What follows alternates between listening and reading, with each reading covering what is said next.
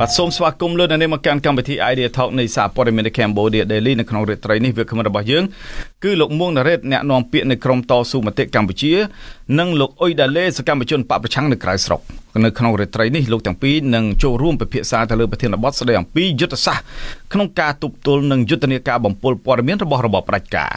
ប្រសិនបើលោកអ្នកនាងមានសំណួរឬយោបល់សូមសរសេរនៅក្នុងប្រអប់ comment ខាងក្រោមនៃកម្មវិធីផ្សាយរបស់យើងតាមអាសយដ្ឋាន www.facebook.com/withoutfearorfavorkh បាទនៅពេលនេះយើងបានភ្ជាប់លោកអ៊ុយដាឡេរួមទាំងលោកមួងណារ៉េតហើយបាទសូមជម្រាបសួរលោកអ៊ុយដាឡេបាទបាទជំរាបសួរលោកតាំងសារដាហើយនិងបងលោកណារ៉េតផងដែរបាទបាទបាទជំរាបសួរលោកមួនណារ៉េតបាទសូមជំរាបសួរបាទជំរាបសួរតាំងសារដាហើយជំរាបសួរលោកអ៊ុយដាឡេផងបាទនិងជំរាបសួរបងប្អូនអ្នកកំពុងតែតាមដានទស្សនាផ្ទាល់សារព័ត៌មាន Cambodia Daily បាទ បាទសូមអរគុណច្រើនលោកទាំងពីរក្នុងការចំណាយពេលជាមួយនឹងសារព័ត៌មាន The Cambodia នៅក្នុងរាត្រីនេះដែលយើងនឹងពិភាក្សាច្រើនពាក់ព័ន្ធទៅនឹងយុទ្ធសាស្ត្រដើម្បីទប់ទល់យុទ្ធនាការបំពុលព័ត៌មានរបស់របបផ្ដាច់ការ ដោយលោកមួងណារ៉េតនិងលោកអ៊ុយដាឡេដឹងស្រាប់ហើយថាចំពុកទី3នៃរដ្ឋធម្មនុញ្ញបានចែងយ៉ាងច្បាស់អំពីសិទ្ធិនិងករណីយកិច្ចរបស់ប្រជាពលរដ្ឋខ្មែរក្នុងមាត្រា41បានចែងថាពលរដ្ឋខ្មែរមានសេរីភាពខាងការបញ្ចេញមតិរបស់ខ្លួនសេរីភាពខាងសារព័ត៌មានសេរីភាពខាងការបោះពុម្ពផ្សាយនិងសេរីភាពខាងការប្រជុំជាដើមដោយឡែកមាត្រា51ចែងថាពលរដ្ឋខ្មែរជាម្ចាស់នៃប្រទេសជារបស់ខ្លួននិងមាត្រាផ្សេងទៀតចែងពីសិទ្ធិក្នុងការចូលរួមជួយកសាងសង្គមជាតិផងដែរ ដូច្នេះសំណួរទី1របស់ខ្ញុំទៅកាន់លោកមួងណារ៉េតមុនគេថាតើលំហសេរីភាពសារព័ត៌មាននៅកម្ពុជាសប្តាហ៍នេះមានភាពទលំទលាយកម្រិតណានឹងបានបំរើផលប្រយោជន៍ដល់ពលរដ្ឋនឹងដូចបាត់ខ្លះដែរទៅបាទលោកមួងណារ៉េតសូមជឿបាទអរគុណលោកតាំងសារដាណាប្រធានបទថ្ងៃនេះមានសារៈសំខាន់ច្រើនតកតងនឹងសិទ្ធិសេរីភាពសារព័ត៌មាននៅប្រទេសកម្ពុជាមែនតើទៅសិទ្ធិសេរីភាពសារព័ត៌មាននេះគឺ នៅក្នុងប្រទេសជាច្រើនគឺមានចែងនៅក្នុងរដ្ឋធម្មនុញ្ញរបស់ខ្លួនដោយលោកសាដាបានលើកឡើងអញ្ចឹងនៅកម្ពុជាក៏មាននៅសហរដ្ឋអាមេរិកនេះក៏មានចែងនៅក្នុងរដ្ឋធម្មនុញ្ញដែលទទួលបានការការពារយ៉ាងយកចិត្តទុកដាក់អញ្ចឹងការការពារនេះគឺមានកម្រិតខុសគ្នានៅប្រទេសយើងទាំងពីរបានន័យថានៅប្រទេសកម្ពុជាសិទ្ធិសេរីភាពសារព័ត៌មានមានចែងយ៉ាងជាក់ច្បាស់នៅក្នុងក្រដាស់ ក៏ប៉ុន្តែការអនុវត្តជាក់ស្ដែង គឺមានការបកស្រាយខុសគ្នាហើយទស្សនវិជ្ជាជាក់ស្ដែងក៏យើងឃើញមានភាពខុសគ្នាដែរដោយសារតែអឺនៅប្រទេសកម្ពុជាយើងសម្បូរបរិមាណប៉ុន្តែយើងខ្វះគុណភាព បរិមាណនៅទីនេះគឺសំដៅថាវិស័យសារព័ត៌មាននៅប្រទេសកម្ពុជាយើងមើលមួយផ្លែតគឺយើងឃើញថាកម្ពុជាមែនតើទៅមិនខុសពីអ្វីដែលអ្នកនាំពាក្យរបស់រដ្ឋាភិបាលដែលធ្លាប់អួតអាងតាំងពីដើមមកឲ្យថាកម្ពុជាជាឋានសួគ៌នៃសិទ្ធិមនុស្សឋានសួគ៌សារព័ត៌មានឋានសួគ៌នៃសេរីភាពនៅក្នុងការបញ្ចេញមតិហ្នឹងគឺ មើលមួយផ្លែតគឺយើងអាចនឹងជឿស្លងថានោះជាការពិតមែនព្រោះយើងមើលអំពីសារព័ត៌មានដែលកំពុងតែភ្លុកទឹកភ្លុកដី មានទាំងទូរទស្សន៍មានទាំងវិទ្យុមានទាំងប្រព័ន្ធផ្សព្វផ្សាយ MMO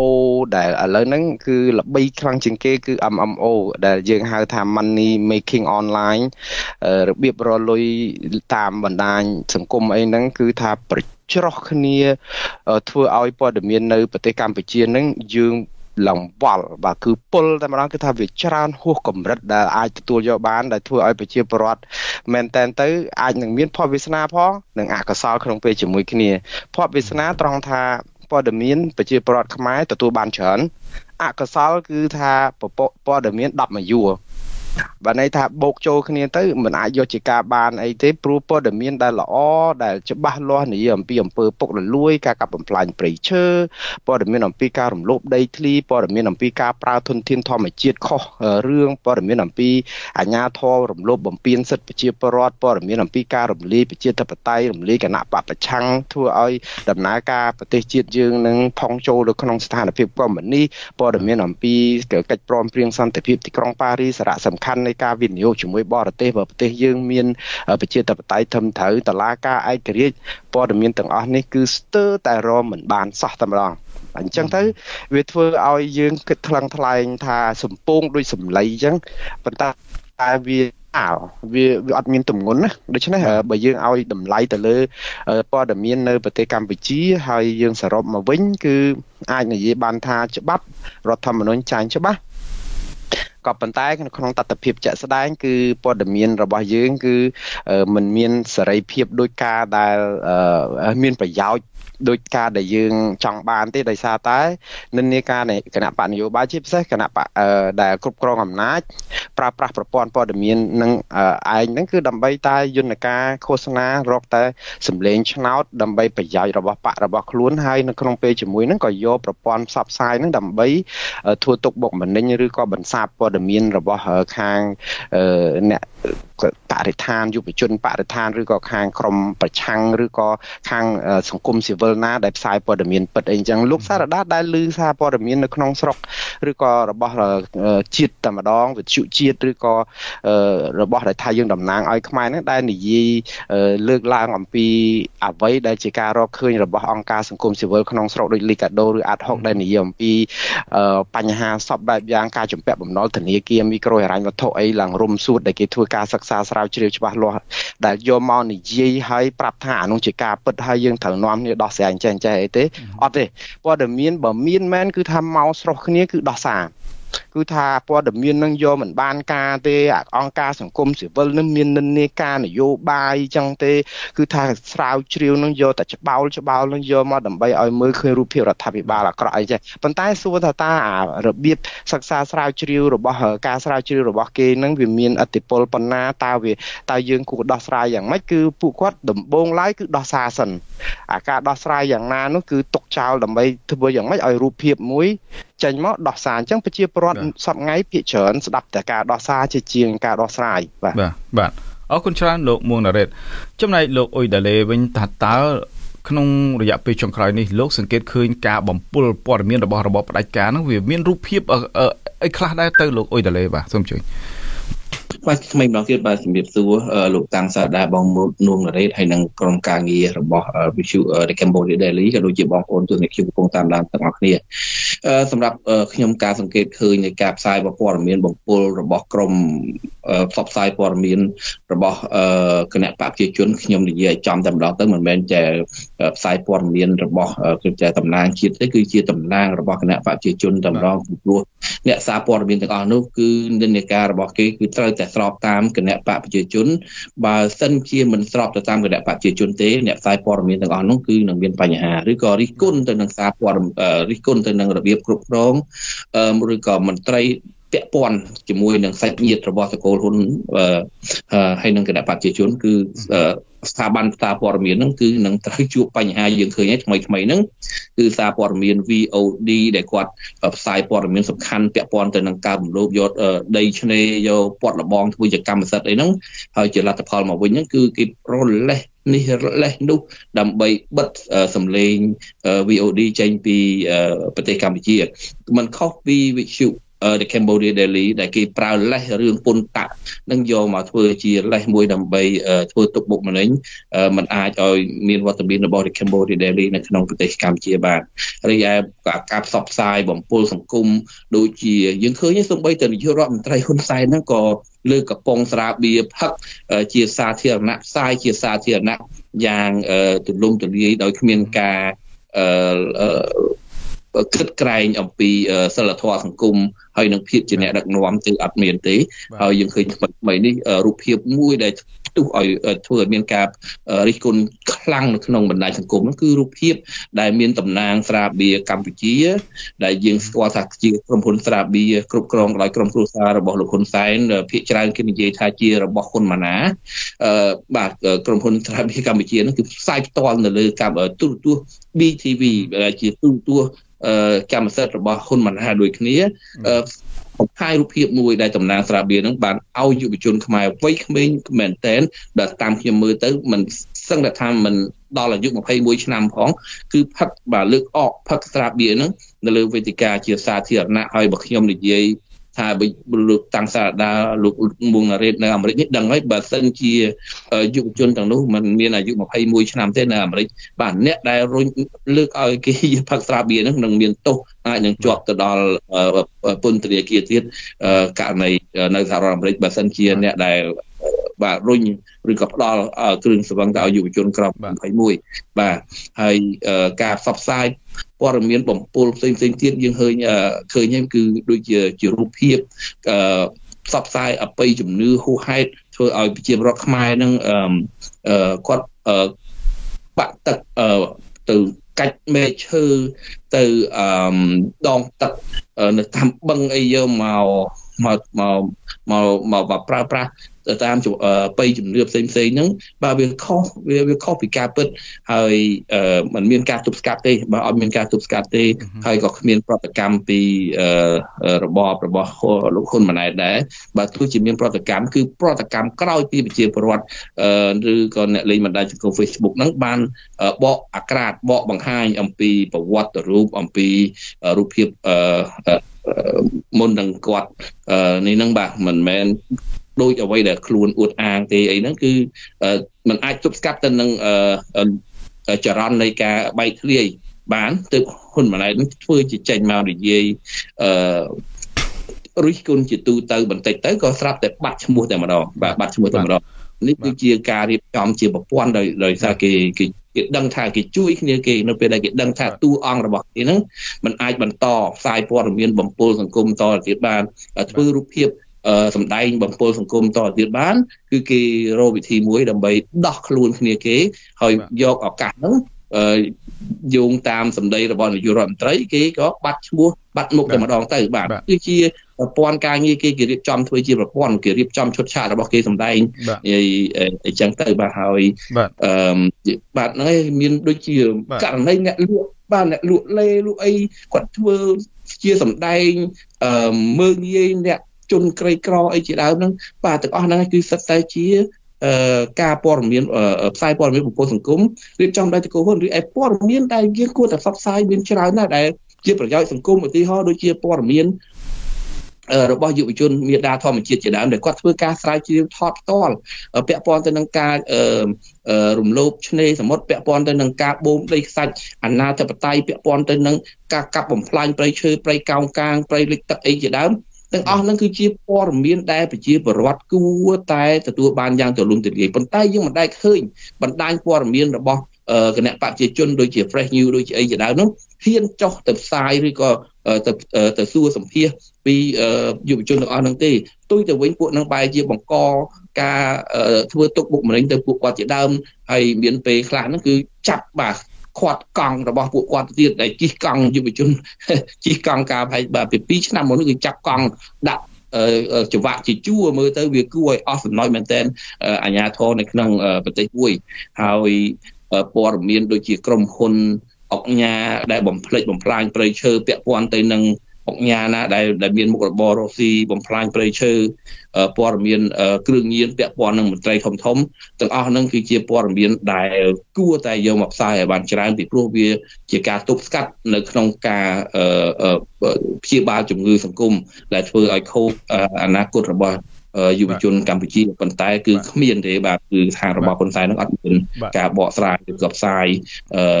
ព័ត៌មានទាំងអស់នោះទេបាទបាទអរគុណច្រើនលោកអ៊ុយដាលេលោកមួនណារ៉េតលោកដឹងស្រាប់ហើយក្នុងរយៈពេលចុងក្រោយនេះក្រោយពីមានព័ត៌មានបំពុលសង្គមជាច្រើនដោយលោកអ៊ុយដាលេបានលើកឡើងតាក់ទងទៅនឹងអ្នកលក់លេផងអាជឿការជឿជំនឿក្នុងជំនឿក្រៅផងការបំពុលរបស់ក្រមតារាសម្ដែងមួយចំនួនផងដូច្នេះធ្វើឲ្យប្រជាជននឹងគឺថាបាត់បង់នៅ ការតាមដានការយកចិត្តទុកដាក់ទៅលើព័ត៌មានស៊ីជម្រៅព័ត៌មានឯករាជ្យព័ត៌មានពិត ដែលអាចជួយស្ដារដល់សង្គមជួយ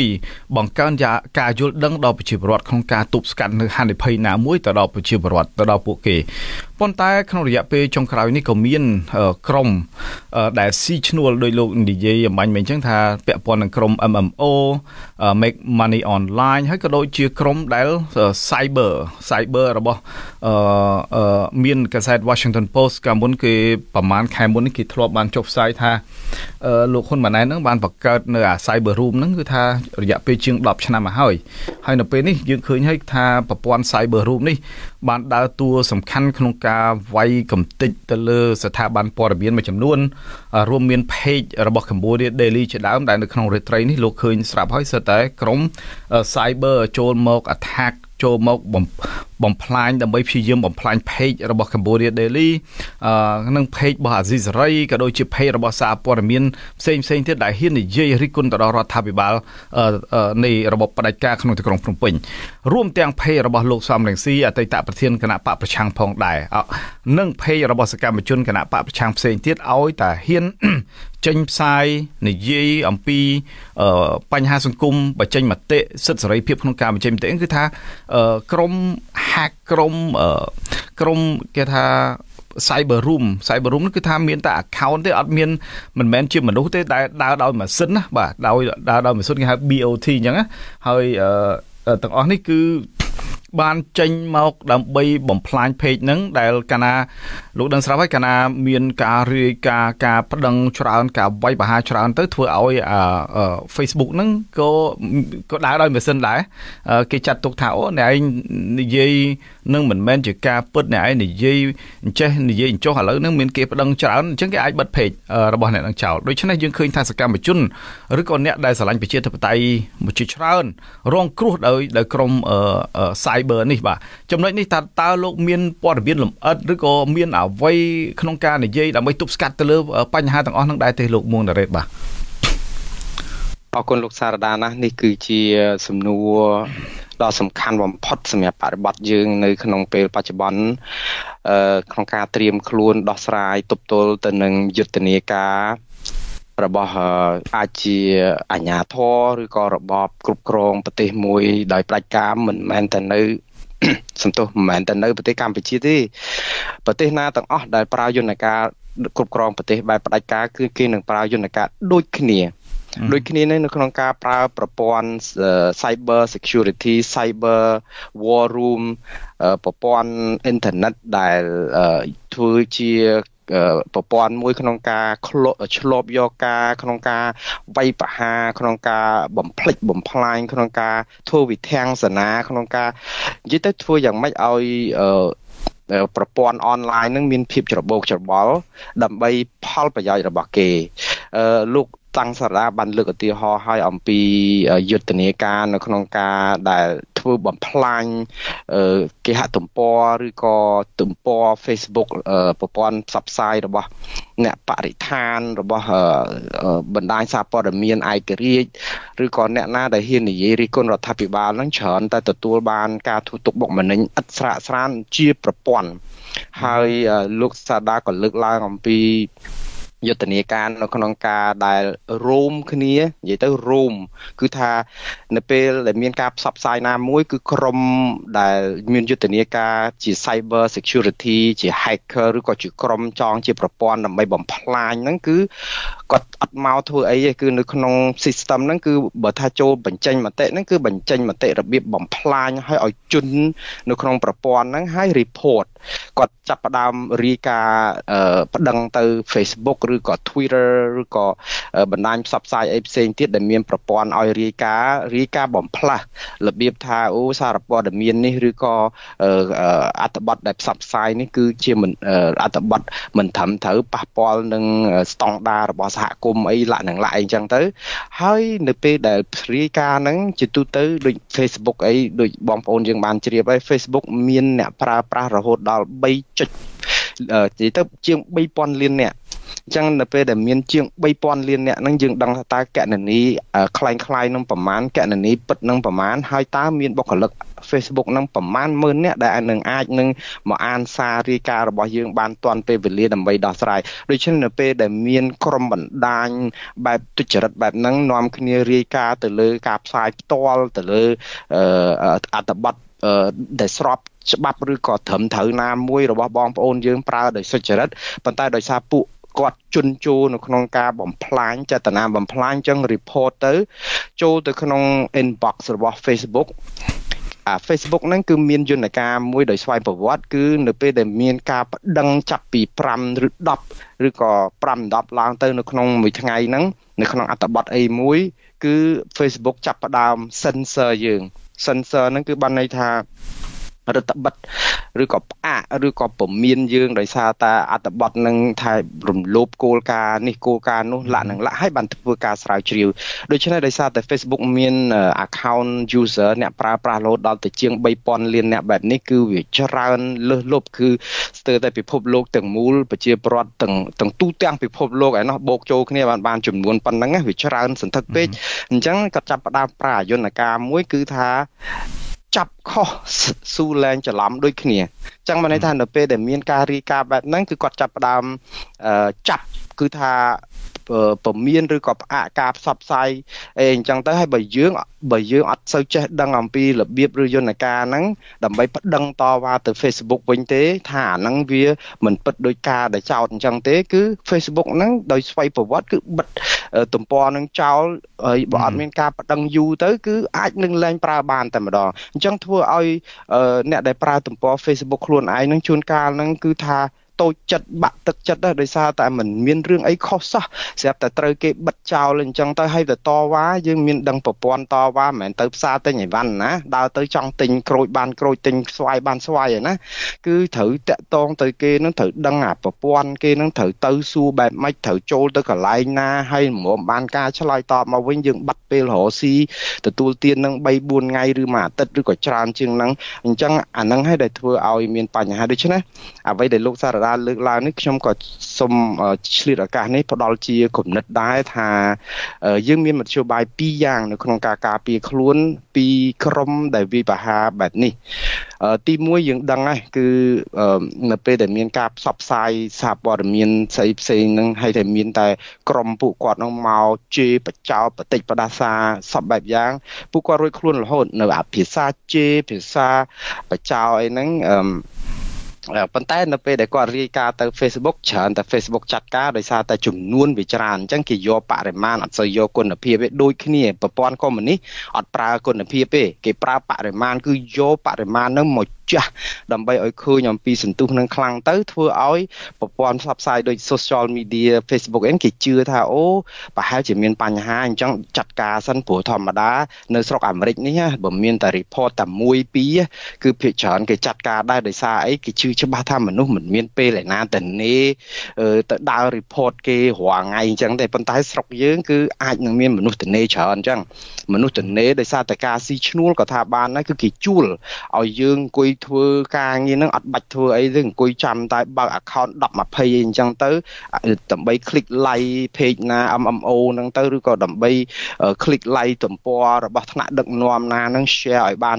ស្រស់និយាយទៅជួនកាលអាហ្នឹងក៏ជាបច្ច័យអាក្រក់សម្រាប់ថ្នាក់ដឹកនាំដែរជួនកាលគាត់បានទទួលព័ត៌មានមិនពិតទេណាឧទាហរណ៍ដូចថាគាត់ post រឿងអីមួយស្រាប់តែមានអ្នកមើលឬក៏ share រហូតដល់1000ឬក៏10000អ្នកអីអញ្ចឹងទៅប៉ុន្តែនៅក្នុងហ្នឹងគឺជាសម្បកឯងអ្នកដែលពិតប្រកបមែនតើនឹងរកពីបីអ្នកអត់បានទេដោយសារតែអាសម្បកនោះដូចពួកខាងក្រុមអ្នកផ្សាយផ្ទាល់អីអញ្ចឹងការលក់លេលក់អីនឹងមែនតើតែខ្ញុំសូមលើកទឹកចិត្តឲ្យពួកគាត់បន្តរបរទទួលទានដោយសមាជីវោបានន័យថាការរកទទួលទានត្រឹមត្រូវកុំធ្វើចោលកុំប្លន់កុំឆក់កុំលួចយើងធ្វើអីក៏ដោយរកស៊ីទទួលទានបានដោយសមាជីវោហ្នឹងគឺជារឿងត្រឹមត្រូវគួរតែលើកទឹកចិត្តបងប្អូនឲ្យបន្តរកទទួលទានជីវភាពបែបហ្នឹងតាមមធ្យោបាយដែលអាចធ្វើបានទៅព្រោះជួនកាលរដ្ឋមិនអាចរកដោះស្រាយការងារឲ្យបងប្អូនធ្វើមានជីវភាពរស់នៅទូធាទេអញ្ចឹងបើបងប្អូនមិនតថេតថាដើម្បីរកលុយតាមអនឡាញអនអីបងប្អូនអាចដាច់ពោះព្រោះជាពាក់បំណុលធនាគារក៏វាន់ក៏យើងមិនអាចនឹងរកលុយទទួលទានបានដូចនៅស្រុកអាមេរិកនេះយើងកម្រនឹងឃើញអ្នកណាមកមានពេលទំនេរមកធ្វើ MMO លើកឡើងតែគាត់ទំនេរដើម្បីធ្វើកិច្ចការជាតិអីមួយចំនួនដើម្បីស្ម័គ្រចិត្តអីចឹងប៉ុន្តែដើម្បីឲ្យធ្វើអង្គុយមួយថ្ងៃមួយថ្ងៃរឿង MMO ហ្នឹងវាយើងខ្សត់ច្រើនដែរដោយសារតែពួកគាត់មានការងារធ្វើមានប្រាក់បៀវត្សគ្រប់គ្រាន់ដើម្បីចិញ្ចឹមជីវិតគ្រប់គ្រាន់ហើយមិនចាំបាច់ចំណាយពេលវេលាអីមកធ្វើអញ្ចឹងព្រោះការងារតែពេលយើងធ្វើមួយម៉ោងមាន20ដុល្លារ30ដុល្លារតែយើងទៅអង្គុយផ្សព្វផ្សាយមួយថ្ងៃវត្តល្ងាចបានរមើលអ្នក like បាន4 500អ្នកហ្នឹងឬក៏ប្រឹងជួលគេឲ្យ click like ឬ share អីហ្នឹងគឺវាខាត់ពេលច្រើនតែយ៉ាងណានៅប្រទេសកម្ពុជាបរិបទវាខុសគ្នាអញ្ចឹងបងប្អូនដែលរកទទួលទានស្របច្បាប់ហ្នឹងគួរតែលើកទឹកចិត្តដើម្បីឲ្យគាត់អាចរស់តាមសមាជីវរបស់គាត់ប៉ុន្តែគ្រោះថ្នាក់ហ្នឹងគឺត្រង់ចេះ ជួនកាលអាការ click like និង share នឹងសម្បើមពេកទៅក៏បងប្អូនមួយចំនួនដែលរកទទួលទានអនឡាញហ្នឹងក៏ជ្រុលនិយមដែរខ្ញុំលើកថាជ្រុលនិយមនេះសំដៅទៅលើថាបំពល់ព័ត៌មានខ្លួនឯងដើម្បីឲ្យមានការតាក់ទាញអញ្ចឹងព័ត៌មានលែងចាប់ផ្ដើមមានគុណភាពយកតែបរិមាណដូចតែគេដូចតែឯងអញ្ចឹងគឺថាបចោគ្នាទៅគឺឆ្លោះគ្នាទៅឬបង្កើតឈុតឆាកសម្ដែងរបៀបជាគ្រក់និយាយទៅគឺរឿងផ្ទាល់ខ្លួនសុទ្ធសាធហើយបងប្អូនប្រជាពលរដ្ឋខ្មែរយើងមែនតើទៅយើងជាមនុស្សដែលមានមនោសញ្ចេតនាខ្ពស់ណាស់រឿងផ្ទាល់ខ្លួនរបស់គេហ្នឹងគឺជាគឺគឺជាអ្វីដែលយើងដិតដាមមកមិនមែនបានន័យថាជាគំរូអាក្រក់របស់ពលរដ្ឋខ្មែរយើងទេប៉ុន្តែយើងរស់នៅនៅក្នុងសង្គមមួយដែលយើងឈឺឆ្អាលនឹងអ្នកដតីនឹងរឿងគ្រួសារគេដោយសារអីបងប្អូនខ្មែរគ្មានក្រុមគ្រួសារណាមួយដែលកើតមកនៅក្នុងឆ្លងកាត់របបខ្មែរក្រហមមិនព្រាត់ប្រាសគ្រួសារខ្លួនឯងទេបាត់បង់សមាជិកគ្រួសារបាត់បង់ដូចថាបេះដូងនឹងវាចំហធ្លុងមិនដឹងថាបាត់ពេលណាគ្រួសារមិនដឹងស្លាប់ឬរស់អញ្ចឹងនៅពេលដែលឮគេនិយាយពីគ្រួសារគេនឹងចិត្តតែចង់ស្ដាប់ចង់ឮទៅក្រែងលោវាមានដំណឹងអីពីរឿងការរកបងប្អូនគាត់រកក្រុមគ្រួសារគាត់ក្រែងដឹងឮដល់យូរយូរទៅជាទម្លាប់រមិនឃើញ30 40ឆ្នាំអីយ៉ាងណាក៏ដោយក៏ប៉ុន្តែឲ្យតែគេនិយាយពីរឿងគ្រួសារគេចង់ស្ដាប់ឲ្យគេលោថាអូតិចបានដំណឹងអីពីយើងទៅមែនតើទៅពួកគាត់កំពុងលងលក់នៅក្នុងដំណេកមួយដែលគិតថាស្មានតែកម្ពុជានឹងស្មានតែ40ឆ្នាំមុនណាដល់អញ្ចឹងទៅវាទៅជាទម្លាប់ធ្វើឲ្យគាត់ពុលដែរព័ត៌មានដែលបានបងប្អូនបំពុលនៅលើ Facebook ហ្នឹងវាអាចជាយន្តការរបស់អ្នករកស៊ីដើម្បីឲ្យមានការតាក់ទាញផងប៉ុន្តែពេលហ្នឹងពួកកុម្មុយនីសផ្ដាច់ការក៏ជ្រៀតចូលនៅក្នុងហ្នឹងដើម្បីប្រើប្រាស់បណ្ដាញហ្នឹងដើម្បីបំពុលព័ត៌មានដែរខ្ញុំមិននិយាយថាព័ត៌មានទាំងអស់នៅលើ Facebook ហ្នឹងសុទ្ធតែអត់ប្រយោជន៍ទេមិនមែនអញ្ចឹងទេប៉ុន្តែអត់ប្រយោជន៍ក៏មានចំនួនច្រើនដោយសារតែអ្នកដែលរបបផ្ដាច់ការគឺឆ្លៀតឱកាសយកប្រព័ន្ធផ្សព្វផ្សាយបែបពុលបែបនេះដើម្បីពង្វក់ប្រជាពលរដ្ឋឥឡូវខ្ញុំឲ្យឧទាហរណ៍ដូច Cambodia Daily នៅពេលដែលមានបងប្អូន click like Cambodia Daily follow Cambodia Daily អីអញ្ចឹងណាអឺប៉ុន្តែនៅក្នុងពេលជាមួយគ្នាហ្នឹងគឺគាត់ កំពុងតែជន់ជោដោយសារព័ត៌មានពី MMO ឬក៏ព័ត៌មានប្រព័ន្ធផ្សព្វផ្សាយរបស់រដ្ឋាភិបាលមន្ត្រីណាដែលផ្សេងផ្សេងទៀតឧទាហរណ៍ដោយមន្ត្រីរដ្ឋាភិបាលគឺគឺមានកាតព្វកិច្ចគ្រប់គ្នាថាណែឯងបើសិនជាលោកហ៊ុនម៉ាណែតត្រូវផុសអីណែឯងត្រូវតែនាំគ្នា share គ្រប់គ្នាអញ្ចឹងមិនមែនដើម្បី share យកព័ត៌មាននឹងឲ្យចេញឃើញដើម្បីបានប្រយោជន៍ប្រជាជនទេតែ share ដើម្បីឲ្យអ្នកដទៃទៀតនៅក្នុងបណ្ដាញ Facebook នោះដឹងថាគាត់នឹងគឺជាអ្នកដែលសកម្ម លើកជើងលោកហ៊ុនម៉ាណែតដើម្បីឲ្យគេដឹងថាដើម្បីតម្លើងឋានៈតម្លើងទួនាទីអីស្រួលព្រោះនឹងជាមនុស្សរបស់គេអញ្ចឹងហ្នឹងអញ្ចឹងម្នាក់ម្នាក់ហ្នឹងយប់ជ្រៅកណ្ដាលអាត្រៀតឬកំពុងតែការ៉ាអូខេកំពុងតែមានពេលវេលាជាមួយក្រុមគ្រួសារណាដែលសបាយរីរាយអីហ្នឹងក៏ឆ្លៀតមកយកអាពេលវេលាហ្នឹងដើម្បី share និង like គេអញ្ចឹងតែប៉ុន្តែអត់មើលទេ ចេះតែធ្វើទៅដើម្បីឲ្យបានគេមើលទៅឃើញថាពួកគាត់នឹងបានគ្រប់ត្រអញ្ចឹងបានថាបរិមាណនឹងវាធ្វើឲ្យគ្រោះថ្នាក់ធ្ងន់មែនទែនដល់ប្រជាពលរដ្ឋងាកមក Cambodia Daily វិញបើសិនជាបងប្អូន click like និង share Cambodia Daily ឬក៏ follow Cambodia Daily ក្នុងពេលជាមួយនឹងបងប្អូនទៅ click like MMO អ្នកដែលផ្សព្វផ្សាយប្រទេសផ្ដាស់ពេញទឹកពេញដីនឹងទៅធ្វើឲ្យអា អាអាការដែលបងប្អូននឹងបានឃើញការផ្សាយរបស់ Cambodia Daily ហ្នឹងកាន់តែទៀបទៅទៀបទៅដោយសារអី Cambodia Daily ផ្សាយមួយថ្ងៃពីរដង ប៉ុន្តែខាងក្រមរលុយហ្នឹងគឺមួយថ្ងៃសឹងគេធ្វើ10 20ដងក៏មានដែរអញ្ចឹងអាអាចរាចរដែលដែលដែលលោតពេញ Facebook ហ្នឹងគឺយើងអូសទៅយ៉ាងម៉េចក៏យើងមិនដែលបានទៅឃើញអាព័ត៌មានដែលចង់ស្ដាប់ចង់ឮស្អីផ្សេងទៀតដែលខ្ញុំឲ្យឧទាហរណ៍ Cambodia Daily ហ្នឹងបងប្អូនមួយចំនួនហ្នឹងអាចនឹងមានការជំទាស់ឬក៏អ្នកដែលចូលចិត្ត Cambodia Daily ថាអូចង់ស្ដាប់អ្នកដែលគេអឺគ្រប់គ្រងរដ្ឋាភិបាលគេអាចនឹងមានការដែលអឺមតិអីផ្សេងប៉ុន្តែអាហ្នឹងជាសិទ្ធិសម្រាប់ចរបស់បងប្អូននេះខ្ញុំគ្រាន់តែឲ្យឧទាហរណ៍ថាព័ត៌មានបែបនេះហើយដែលធ្វើឲ្យបងប្អូនបាត់គុណភាពនៅក្នុងការដែលស្ដាប់ឧទាហរណ៍ព័ត៌មានផ្សេងផ្សេងទៀតល្អល្អវាចាប់ផ្ដើមធ្លាក់ទៅក្រោមមែនតើអញ្ចឹងវិធីដោះស្រាយមានពីរទី1គឺបើសិនជាមានអ្នកណាមករករឿងបងប្អូននៅក្នុង Facebook រាយការណ៍ឲ្យគេអឺ block យើងគេបិទយើងគេធ្វើទុកបុកម្នេញរបស់យើងបងប្អូនក៏មានសិទ្ធិខ្លួនឯងដែរនៅក្នុងការប្រើប្រាស់បណ្ដាញសង្គម Facebook ហ្នឹងគឺមានមួយសម្លេងដែរគឺយើងតស៊ូរហូតដល់ ចុងក្រោយរហូតដល់ទៅ Facebook ដោះស្រាយមិនបានអានឹងយើងត្រូវរកវិទ្យុបាយផ្សេងទៀតគឺត្រូវរាយការណ៍ទៅ Facebook ខ្លួនឯងនឹងដែរថាអ្វីដែលផ្សាយនឹងគឺជាមិនមែនរឿងមិនត្រឹមត្រូវខ្ញុំអស់ឧទាហរណ៍ខ្លីមួយមិនមែនបងប្អូនទាំងអស់ជាជនរងគ្រោះទេខ្ញុំខ្លួនឯងក៏ជាជនរងគ្រោះដែរតែខ្ញុំដែលផ្សព្វផ្សាយឯណាដែលទៅនិយាយព័ត៌មាននៅលើ Facebook របស់ខ្ញុំដែលនិយាយអំពីការដែលដូចថាជេរបតិចផ្ដាសាខ្ញុំស្អប់ណាស់អាវប្បធម៌ពៀលីអាវ៉ាសាយជេរបតិចផ្ដាសាខ្វះសិលធម៌ថ្ងៃមុនខ្ញុំគ្រាន់តែ share ព័ត៌មានអំពីសម្ដេចសង្ឃជួនណាតដែលមានសិភៅបច្ចនានុក្រមខ្មែរដើម្បីលើកទឹកចិត្តឲ្យបងប្អូនខ្មែរប្រើប្រាស់ខ្មែរភាសាខ្មែរឲ្យត្រូវតាមអាការៈវិរុទ្ធហើយត្រូវ download វចនានុក្រមសម្ដេចសង្ឃជួនណាតពីប្រភពណាដើម្បីឲ្យយកទៅដាក់នៅក្នុងកុំព្យូទ័រទៅឲ្យយើងជួយកែគ្នាឲ្យអក្សរសាស្ត្រយើងរីចម្រើនរស់រវើកក៏មានគេរាយការណ៍ទៅ Facebook ថាអានឹងគឺជារឿងអាហាភិស ជារឿងដែលក្បត់នឹងសង្គមជារឿងនឹងលាក់នឹងលាក់ហើយខ្ញុំមិនមែនតែតែខ្ញុំហួសអស់សំណាយហើយខ្ញុំនឹកឃើញអាសូរដល់បងប្អូនយើងដទៃទៀតថាតើជាជនរងគ្រោះដូចខ្ញុំនឹងប្រមាណអ្នកទៀតអញ្ចឹងខ្ញុំដោយសារខ្ញុំចេះភាសាអង់គ្លេសសំលមមដែរខ្ញុំរៀបការខ្ញុំប្តឹងទៅ Facebook ភ្លាមថា អ្នកឯងមិនអាចធ្វើអញ្ចឹងបានទេព្រោះមិនមែនបានន័យថាមានតែគេ click មក report គេអីអញ្ចឹងមកហើយអ្នកឯងចាប់ផ្ដើមបិទភ្លាមមិនបានសួរនាំម្ចាស់ដើមហើយគ្នាអត់ចេះតវ៉ាមិនដឹងតវ៉ាបែបណាណែបិទគេចោលរាប់សប្តាហ៍រាប់ខែអញ្ចឹងទេអាហ្នឹងគេហៅថា bully អញ្ចឹងគេហៅ cyber bully ហ្នឹងខ្ញុំជាជាបទអក្រិតមួយធ្ងន់ធ្ងរដែរនៅគ្រប់ប្រទេសប្រជាធិបតេយ្យឬប្រទេសមិនមែនកុំនេះ cyber bully នេះគឺបានន័យថាគេ bully យើង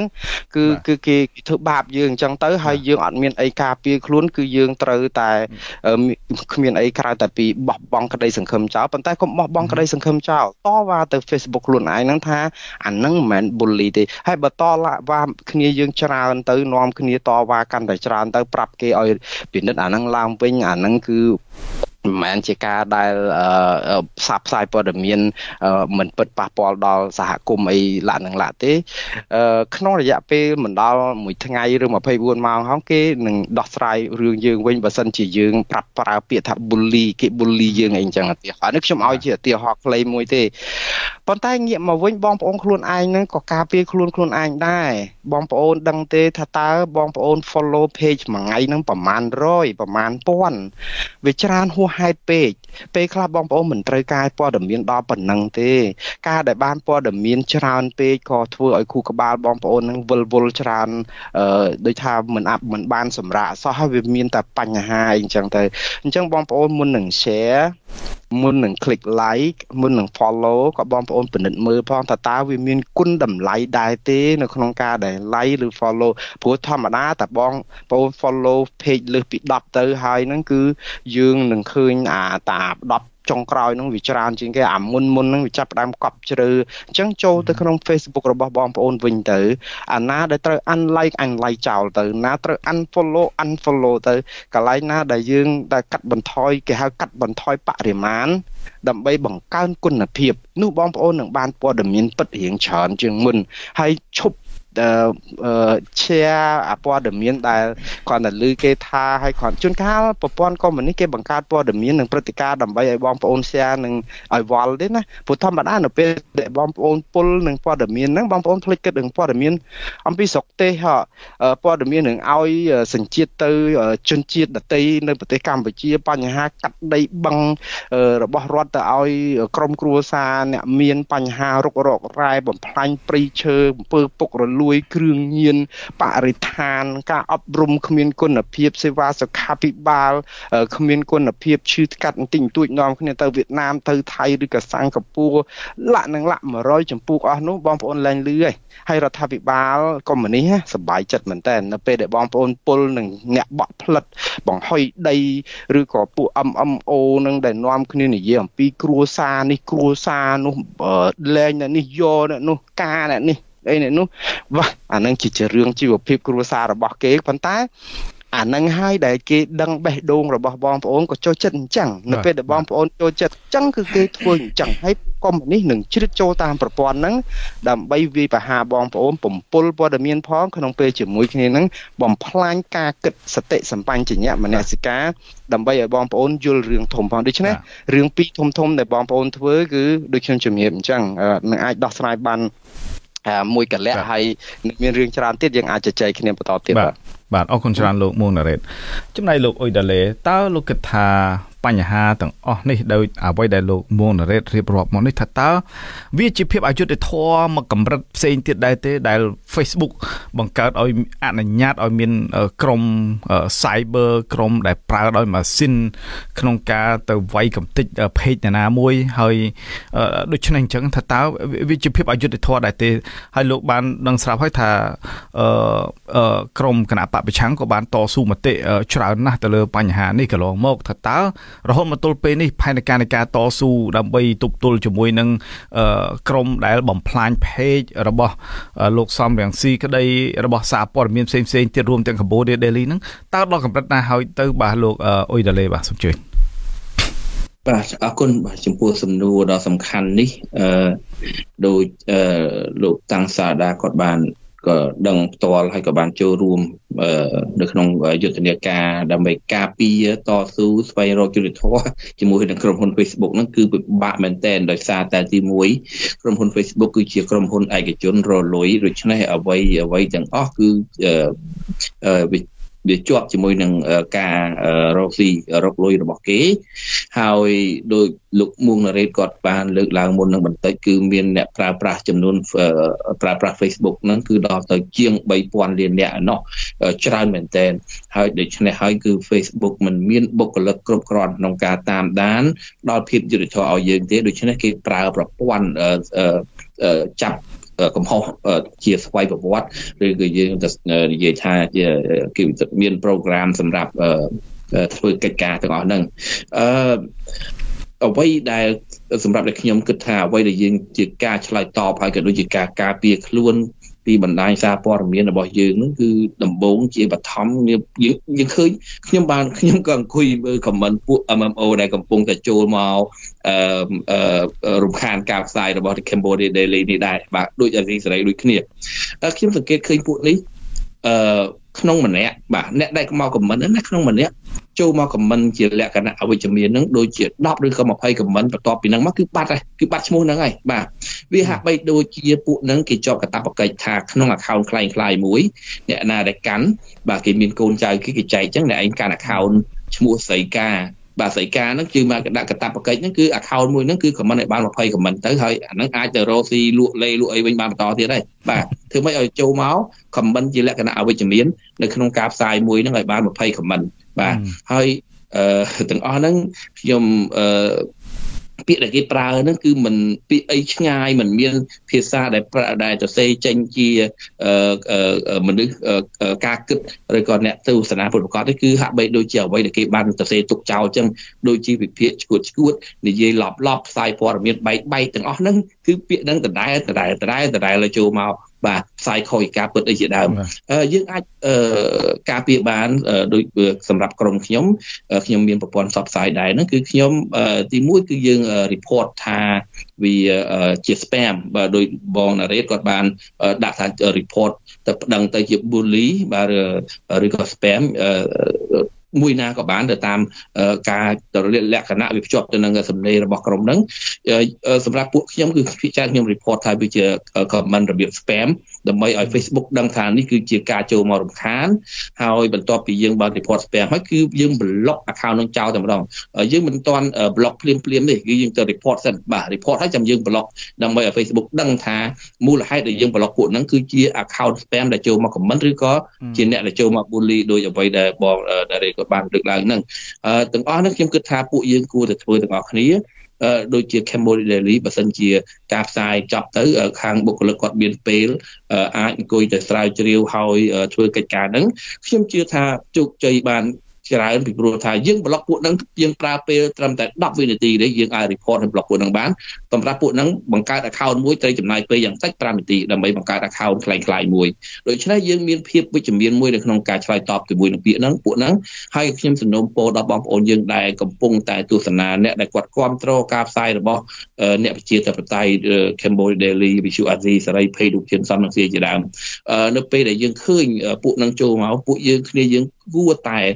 ទៅខមមិនជាលក្ខណៈវិជ្ជមានដើម្បីជាការបង្ហាញឆ្លើយតបទៅវិញឧទាហរណ៍មិនចាំបាច់ច្រើនទេបងប្អូនគ្រាន់តែដាក់ថាសរសេរជាអង់គ្លេស good okay ឬក៏ឲ្យសញ្ញាមេដៃជាដើមនៅក្នុង comment ហ្នឹងដើម្បីបង្ហាញថានៅក្នុងនេះគឺមានការគ្រប់គ្រងមានគំនិតគ្រប់គ្រងមិនមែនសុទ្ធតែជាក្រុមអវិជ្ជមានដែលចូលមកតែតែមួយប្រភេទទេបាទហើយយើងអាច កំណត់បងណារ៉េតលោកតាំងសារថាយើងអាចកំណត់ពាក្យនៅក្នុង page របស់យើងឬក៏ account របស់យើង កំណត់ពាក្យហ្នឹងដើម្បីឲ្យឲ្យ page របស់យើងហ្នឹងគឺទប់ស្កាត់ពាក្យហ្នឹងដោយស្វ័យប្រវត្តិឧទាហរណ៍ដូចជាពាក្យដែលពួកហ្នឹងចូលចិត្តប្រើជាច្រើនដូចជានិយាយដដែលដដែលបាទវិភាគឡប់ឡប់ដល់ម៉ោងឈួតដល់ម៉ោងបែកអីជាដើមពាក្យអស់ហ្នឹងយើងអាចសរសេរដើម្បីឲ្យ page របស់យើងហ្នឹង បិទ comment នឹងជាស្វ័យប្រវត្តិនៅពេលណាដែលពួកនឹងប្រើពាក្យនឹងចូលមក comment គឺ comment អត់ចេញទេបាទมันអាច comment ចេញតែម្ដងគឺបិទបិទស្កាត់ជាស្វ័យប្រវត្តិតែម្ដងអាហ្នឹងគឺចំណេញពេលយើងមែនតើចំណុចចំណុចនេះលោកអ៊ុយដាលេអាចរៀបរាប់អំពីតិចនិចនៅក្នុងការបិទ comment នេះឬក៏ការបង្កើតនៅកលឹះក្នុងការទប់ comment ហ្នឹងដល់ដល់សាធារណជនឲ្យបានដឹងបន្តិចដែរទេដើម្បីឲ្យគាត់ពួកគាត់មានទុនក្នុងការទប់ទល់បាទសូមជួយ បាទខ្ញុំធ្លាប់ឃើញនៅក្នុង page របស់ខ្ញុំប៉ុន្តែដោយសារតែខ្ញុំមិនទាន់បានធ្វើលុះត្រាតែខ្ញុំចូលក្នុង page ហើយនៅក្នុង page setting ហ្នឹងបាទយើងមានកន្លែងទប់ស្កាត់ comment បាទខ្ញុំអឺដោយសារតែនេះដល់ខ្ញុំចូលទៅមើលបណ្ដាហើយធ្វើការបកស្រាយបណ្ដា ហើយបើមានពេលខ្ញុំនឹងធ្វើជាវីដេអូដើម្បីបង្ហាញអំពីវិធីទប់ស្កាត់អា comment អវិជ្ជមានទាំងអស់ហ្នឹងពាក្យណាដែលយើងឲ្យ page របស់យើងគឺ block ដោយ automatic ទៅនឹងពាក្យណាមួយដែលយើងយល់ថាពាក្យហ្នឹងវាជាពាក្យអវិជ្ជមានឬក៏ពាក្យបាទគឺមានអីបាទបាទយើងអាចបិទអឺរៀបចំនៅក្នុងហ្នឹងហើយខ្ញុំបើសិនជាខ្ញុំមានឱកាសខ្ញុំនឹងធ្វើរឿងនេះហើយបង្ហាញបងប្អូនយើងឲ្យធ្វើទាំងអស់គ្នាបាទខ្ញុំ អឺតតចូលទៅមើលនៅក្នុង page ព្រោះខ្ញុំពេលខ្លះទៅខ្ញុំមិនសូវបានចូលក្នុងនេះដែរហើយដូចបាទវាអាចអាចកំណត់ឲ្យឲ្យ page របស់យើងនឹងបានទប់ស្កាត់ដោយស្វ័យប្រវត្តិទៅនឹង comment អវិជ្ជមានរបស់ពួកហ្នឹងហើយខ្ញុំចង់ចូលរួមបន្ថែមទៀតអ្វីដែលលោកមួងណារ៉េគាត់និយាយអំពីក្រម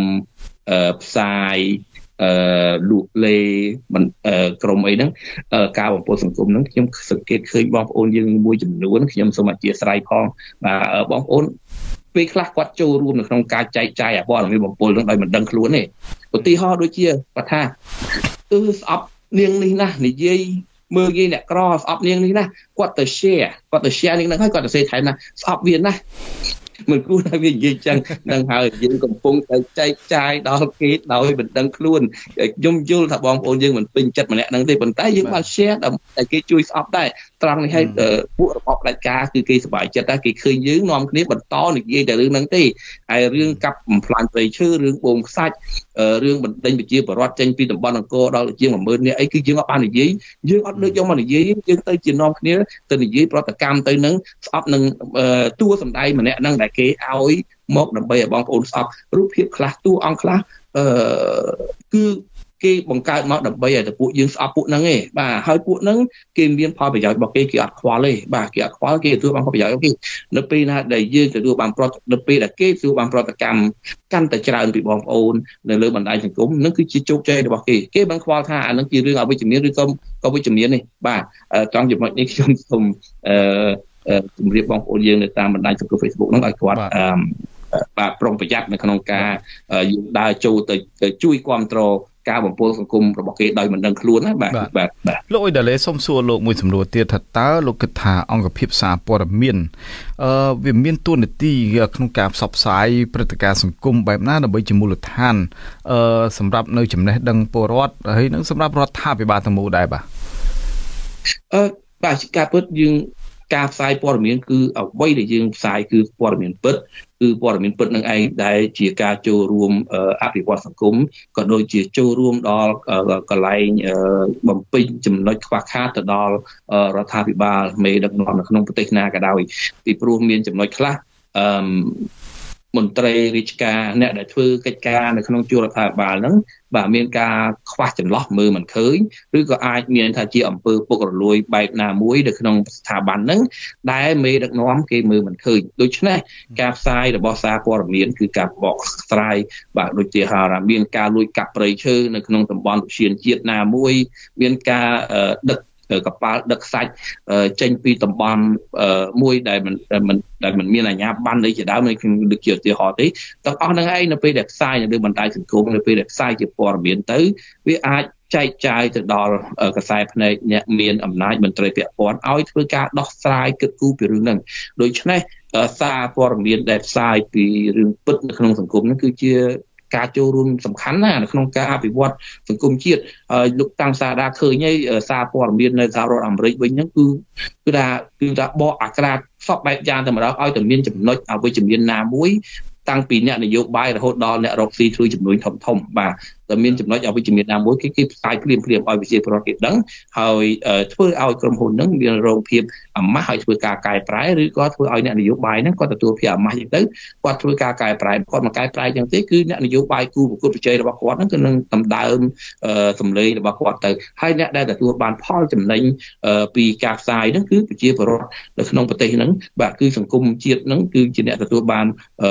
ផលប្រយោជន៍ជាការទប់ស្កាត់អំពើពុករលួយការទប់ស្កាត់ការបំផ្លាញព្រៃឈើអីជាដើមគឺទាំងអស់ហ្នឹងគឺជាចំណុចវិជ្ជមានរបស់សារព័ត៌មានដែលផ្សាយពីពីរឿងពិតហើយហើយយើងឃើញនៅក្នុងសង្គមយើងសប្តាហ៍ហ្នឹងគឺពិសេសគឺរបបដែលដឹកនាំដោយហ៊ុនសែនហ៊ុនម៉ាណែតហ្នឹងគឺខ្លាចមិនហ៊ានឲ្យមានសារព័ត៌មានផ្សាយពីរឿងពិតទេបាទអង្គភាពសារព័ត៌មានក្នុងស្រុកបច្ចុប្បន្នហ្នឹងគាត់ថាគឺតាមការសង្កេតរបស់លោក អំពីសារព័ត៌មានក្នុងស្រុកវិញថាតើពួកគាត់នឹងបានជួយបំពេញតួនាទីក្នុងការផ្សព្វផ្សាយដល់សង្គមឲ្យឲ្យមានការកែប្រែសង្គមនឹងបានកម្រិតល្អកម្រិតណាដែរទៅបាទលោកអ៊ុយដាលេខ្ញុំឃើញសម្រាប់ពីព័ត៌មានក្នុងស្រុកហ្នឹងគឺតិចតួចណាដែលគាត់អាចចូលរួមធ្វើបានអ្វីដែលគាត់ផ្សាយហ្នឹងឧទាហរណ៍ដូចជាគាត់ផ្សាយអំពីគ្រោះថ្នាក់ចរាចរណ៍ឬក៏មានរថយន្តទំនើបណាមួយហ្នឹងបើកបុកគេអញ្ចឹងទៅរត់ទៅនេះជាការចូលរួមមួយតិចតួចបាទតិចតួចហើយបើសិនជារថយន្តទំនើបហ្នឹងមានផ្លាកលេខដែលគេស្គាល់ថាជាខ្សែស្រឡាយ របស់អ្នកធំទៀតអ្នកសារព័ត៌មានគឺត្រូវគេគម្រាមឲ្យរូបព័ត៌មាននឹងចេញជាមិនទាន់ហើយมันអាចផ្សាយបានទេបើសិនជាថតហើយគេឃើញសារព័ត៌មាននឹងយកទៅបង្ហោះយកទៅផ្សាយគឺសារព័ត៌មាននឹងជួបបញ្ហាបាទនឹងជួបបញ្ហាអឺការផ្សាយដូចជាឃើញក្មេងទំនើងវាតបគ្នាអីជាដើមហ្នឹងវាជារូបភាពមួយដែលយើងអាចចូលរួមនៅក្នុងការទប់ស្កាត់បាន ដែលប៉ុន្តែតិចតួចអ្វីដែលសំខាន់នៅក្នុងការទប់ស្កាត់អឺ ឬក៏ជួយឲ្យមានការអភិវឌ្ឍសង្គមបានល្អគឺត្រូវតែគេនិយាយករណីបាត់ល្មើសធំធំលោកតាំងសាដាបាទឧទាហរណ៍ជាការកាប់បំផ្លាញព្រៃឈើយើងឃើញប្រទេសយើងឥឡូវនិយាយរត់ព្រៃឈើហើយអង្គការដែលពាក់ព័ន្ធទៅនឹងការកាប់ព្រៃឈើធំបំផុតហ្នឹងគឺទ្រីភាពដែលជាប្អូនធររបស់ហ៊ុនសែនហ្នឹងហើយបាទហើយក្រុមហ៊ុនអឺបូមខ្សាច់ក្រុមហ៊ុនចិនវាយថ្មកំទេចថ្មវាយភ្នំស៊ីដាច់ភ្នំមួយទាំងមូលបាទ បាភ្នំឥឡូវទៅជាបាត់ភ្នំអស់បាទអញ្ចឹងអាព័ន្ធត្រូវតែផ្សាយរឿងទាំងអស់ហ្នឹងបាទលុះតែតែហ៊ានផ្សាយរឿងទាំងអស់ហ្នឹងទើបទប់ស្កាត់ទៅនឹងការបំផ្លាញសង្គមជាលក្ខណៈទងទាយធំបានអឺការ ពាត់ដីឆ្នេរសាធារណៈយកធ្វើជាកម្មសិទ្ធិឯកជនដោយតែ VOD គាត់ធ្វើអីជាដើមទាំងអស់ហ្នឹងគឺជាជាព័ត៌មានដែលដែលសំខាន់ក្នុងការជួយអភិវឌ្ឍសង្គមប៉ុន្តែវាគឺឲ្យសោកស្ដាយគឺប្រព័ន្ធរបបគ្រប់គ្រងនៅក្នុងសម័យតកូលហ៊ុនកាត់កាប់នេះគឺ មិនអនុញ្ញាតឲ្យមានការផ្សព្វផ្សាយបែបហ្នឹងទេបាទផ្សាយតែពីរឿងស្រាបៀបំពោសង្គមអីបែបយើងឃើញដូចឃើញហ្នឹងឯងបាទបាទបាទលោកលោកលោកមុនណារ៉េតអឺតើលោកគិតថាអឺដោយលោកដឹងស្រាប់ហើយថាបច្ចុប្បន្ននេះគឺមើលឃើញថាកម្រិតនៃការតាមដានព័ត៌មានសង្គមនិងនយោបាយរបស់ប្រជាពលរដ្ឋខ្មែរហ្នឹងដូចថាកាន់តែធ្លាក់ចុះអឺដូចជាជាពិសេសព័ត៌មានពាក់ព័ន្ធទៅនឹងបញ្ហាព្រំដែនបញ្ហាជនអន្តោប្រវេសន៍ការកាប់បំផ្លាញព្រៃឈើការបំផ្លាញធនធានធម្មជាតិការបំផ្លាញមច្ឆាជាតិការផ្ដាល់បានស្នាក់នៅដល់ជនជាតិវៀតណាមខុសច្បាប់ឲ្យមានច្បាប់ហើយនឹងបញ្ហាពុករលួយនៅក្នុងជួររដ្ឋាភិបាលជាដើមតើកត្តាអ្វីដែលបណ្ដាលឲ្យមានការធ្លាក់ចុះក្នុងការផ្សព្វផ្សាយទៅលើព័ត៌មានទាំងអស់នេះជាជាជាធំហ្នឹងបាទលោកមុនតារ៉េ បាទនេះគឺជាសំណួរដ៏សំខាន់បំផុតមួយដែរសម្រាប់ការជជែកនៅរាត្រីនេះរាត្រីនៅស្រុកខ្មែរនៅពេលនេះអឺយើងដឹងថាអ្វីដែលកំពុងកើតឡើង គឺជាអ្វីដែលផ្ទុយទៅនឹងរដ្ឋធម្មនុញ្ញរបស់កម្ពុជាខ្លួនឯងណាយើងនិយាយថាផ្ទុយនៅទីនេះមិនមែនបានន័យថាអឺយើងគ្មានសេរីភាពនៅក្នុងការផ្សព្វផ្សាយទេក៏ប៉ុន្តែ អាជ្ញាធរឬក៏រដ្ឋាភិបាលឬក៏គណៈបកកណ្ដាលអំណាចនឹងប្រើយុទ្ធនាការមួយគឺអឺបកស្រាយច្បាប់ ទៅតាមការទាញឲ្យយឺតដោយកស៊ូរបស់ពួកខ្លួនប៉ុន្តែក្នុងពេលជាមួយគ្នាហ្នឹងគឺប្រព័ន្ធផ្សព្វផ្សាយណាដែលមាននិន្នាការអឺការនិយាយការពារជាជាងនិយាយការពិតឬក៏លើកជើងរដ្ឋាភិបាលឬក៏បន្សាបព័ត៌មានផ្សេងផ្សេងទៀតដើម្បីឲ្យរដ្ឋាភិបាលហ្នឹងកុំមើលទៅឃើញតែខ្លួនឯងនឹងអាក្រក់ហួសហេតុពេកអីហ្នឹងគឺលើក សរសើរក្រុមនឹងត្រត្រង់អញ្ចឹងទៅដែលធ្វើឲ្យសារព័ត៌មានឬក៏បណ្ដាញផ្សព្វផ្សាយឬក្រុមសកម្មជនផ្សេងផ្សេងទៀតនឹងគ្នាគ្មានឱកាសដើម្បីនឹងស្រាវជ្រាវឬក៏ផ្សព្វផ្សាយព័ត៌មានពិតនឹងឲ្យបានលើដល់បងប្អូនប្រជាពលរដ្ឋទូទាំងប្រទេសទេហើយរឿងដែលប៉ះពាល់ធំបំផុតហើយដែលធ្វើឲ្យប្រព័ន្ធព័ត៌មានពិតបែបនេះមិនអាចនឹងជ្រៀតចូលដល់ប្រជាពលរដ្ឋនៅក្នុងការសម្រេចចិត្តបាន គឺដោយសារតែយន្តការចាប់ចងយន្តការធ្វើទុកបុកម្នេញយន្តការនៅក្នុងការចាត់ ចាប់អ្នកបង្ហោះសារតាម Facebook ដាក់ពន្ធនាគារយន្តការបិទប្រព័ន្ធផ្សព្វផ្សាយឯករាជ្យចាប់អ្នកកសែតដាក់គុកដោយគ្មានហេតុផលលក្ខនឹងលក្ខយើងឃើញថានៅប្រទេសណាដែលគេចាប់អ្នកនិយាយបញ្ចេញមតិដាក់គុកវាអត់មាន នៅក្នុងការដែលត្រឹមបរិហាគេឬក៏ត្រឹមតែនិយាយស្អីខុសឆ្គងអីបន្តិចបន្តួចចែកផ្សាយព័ត៌មានអីបន្តិចបន្តួចដោយមិន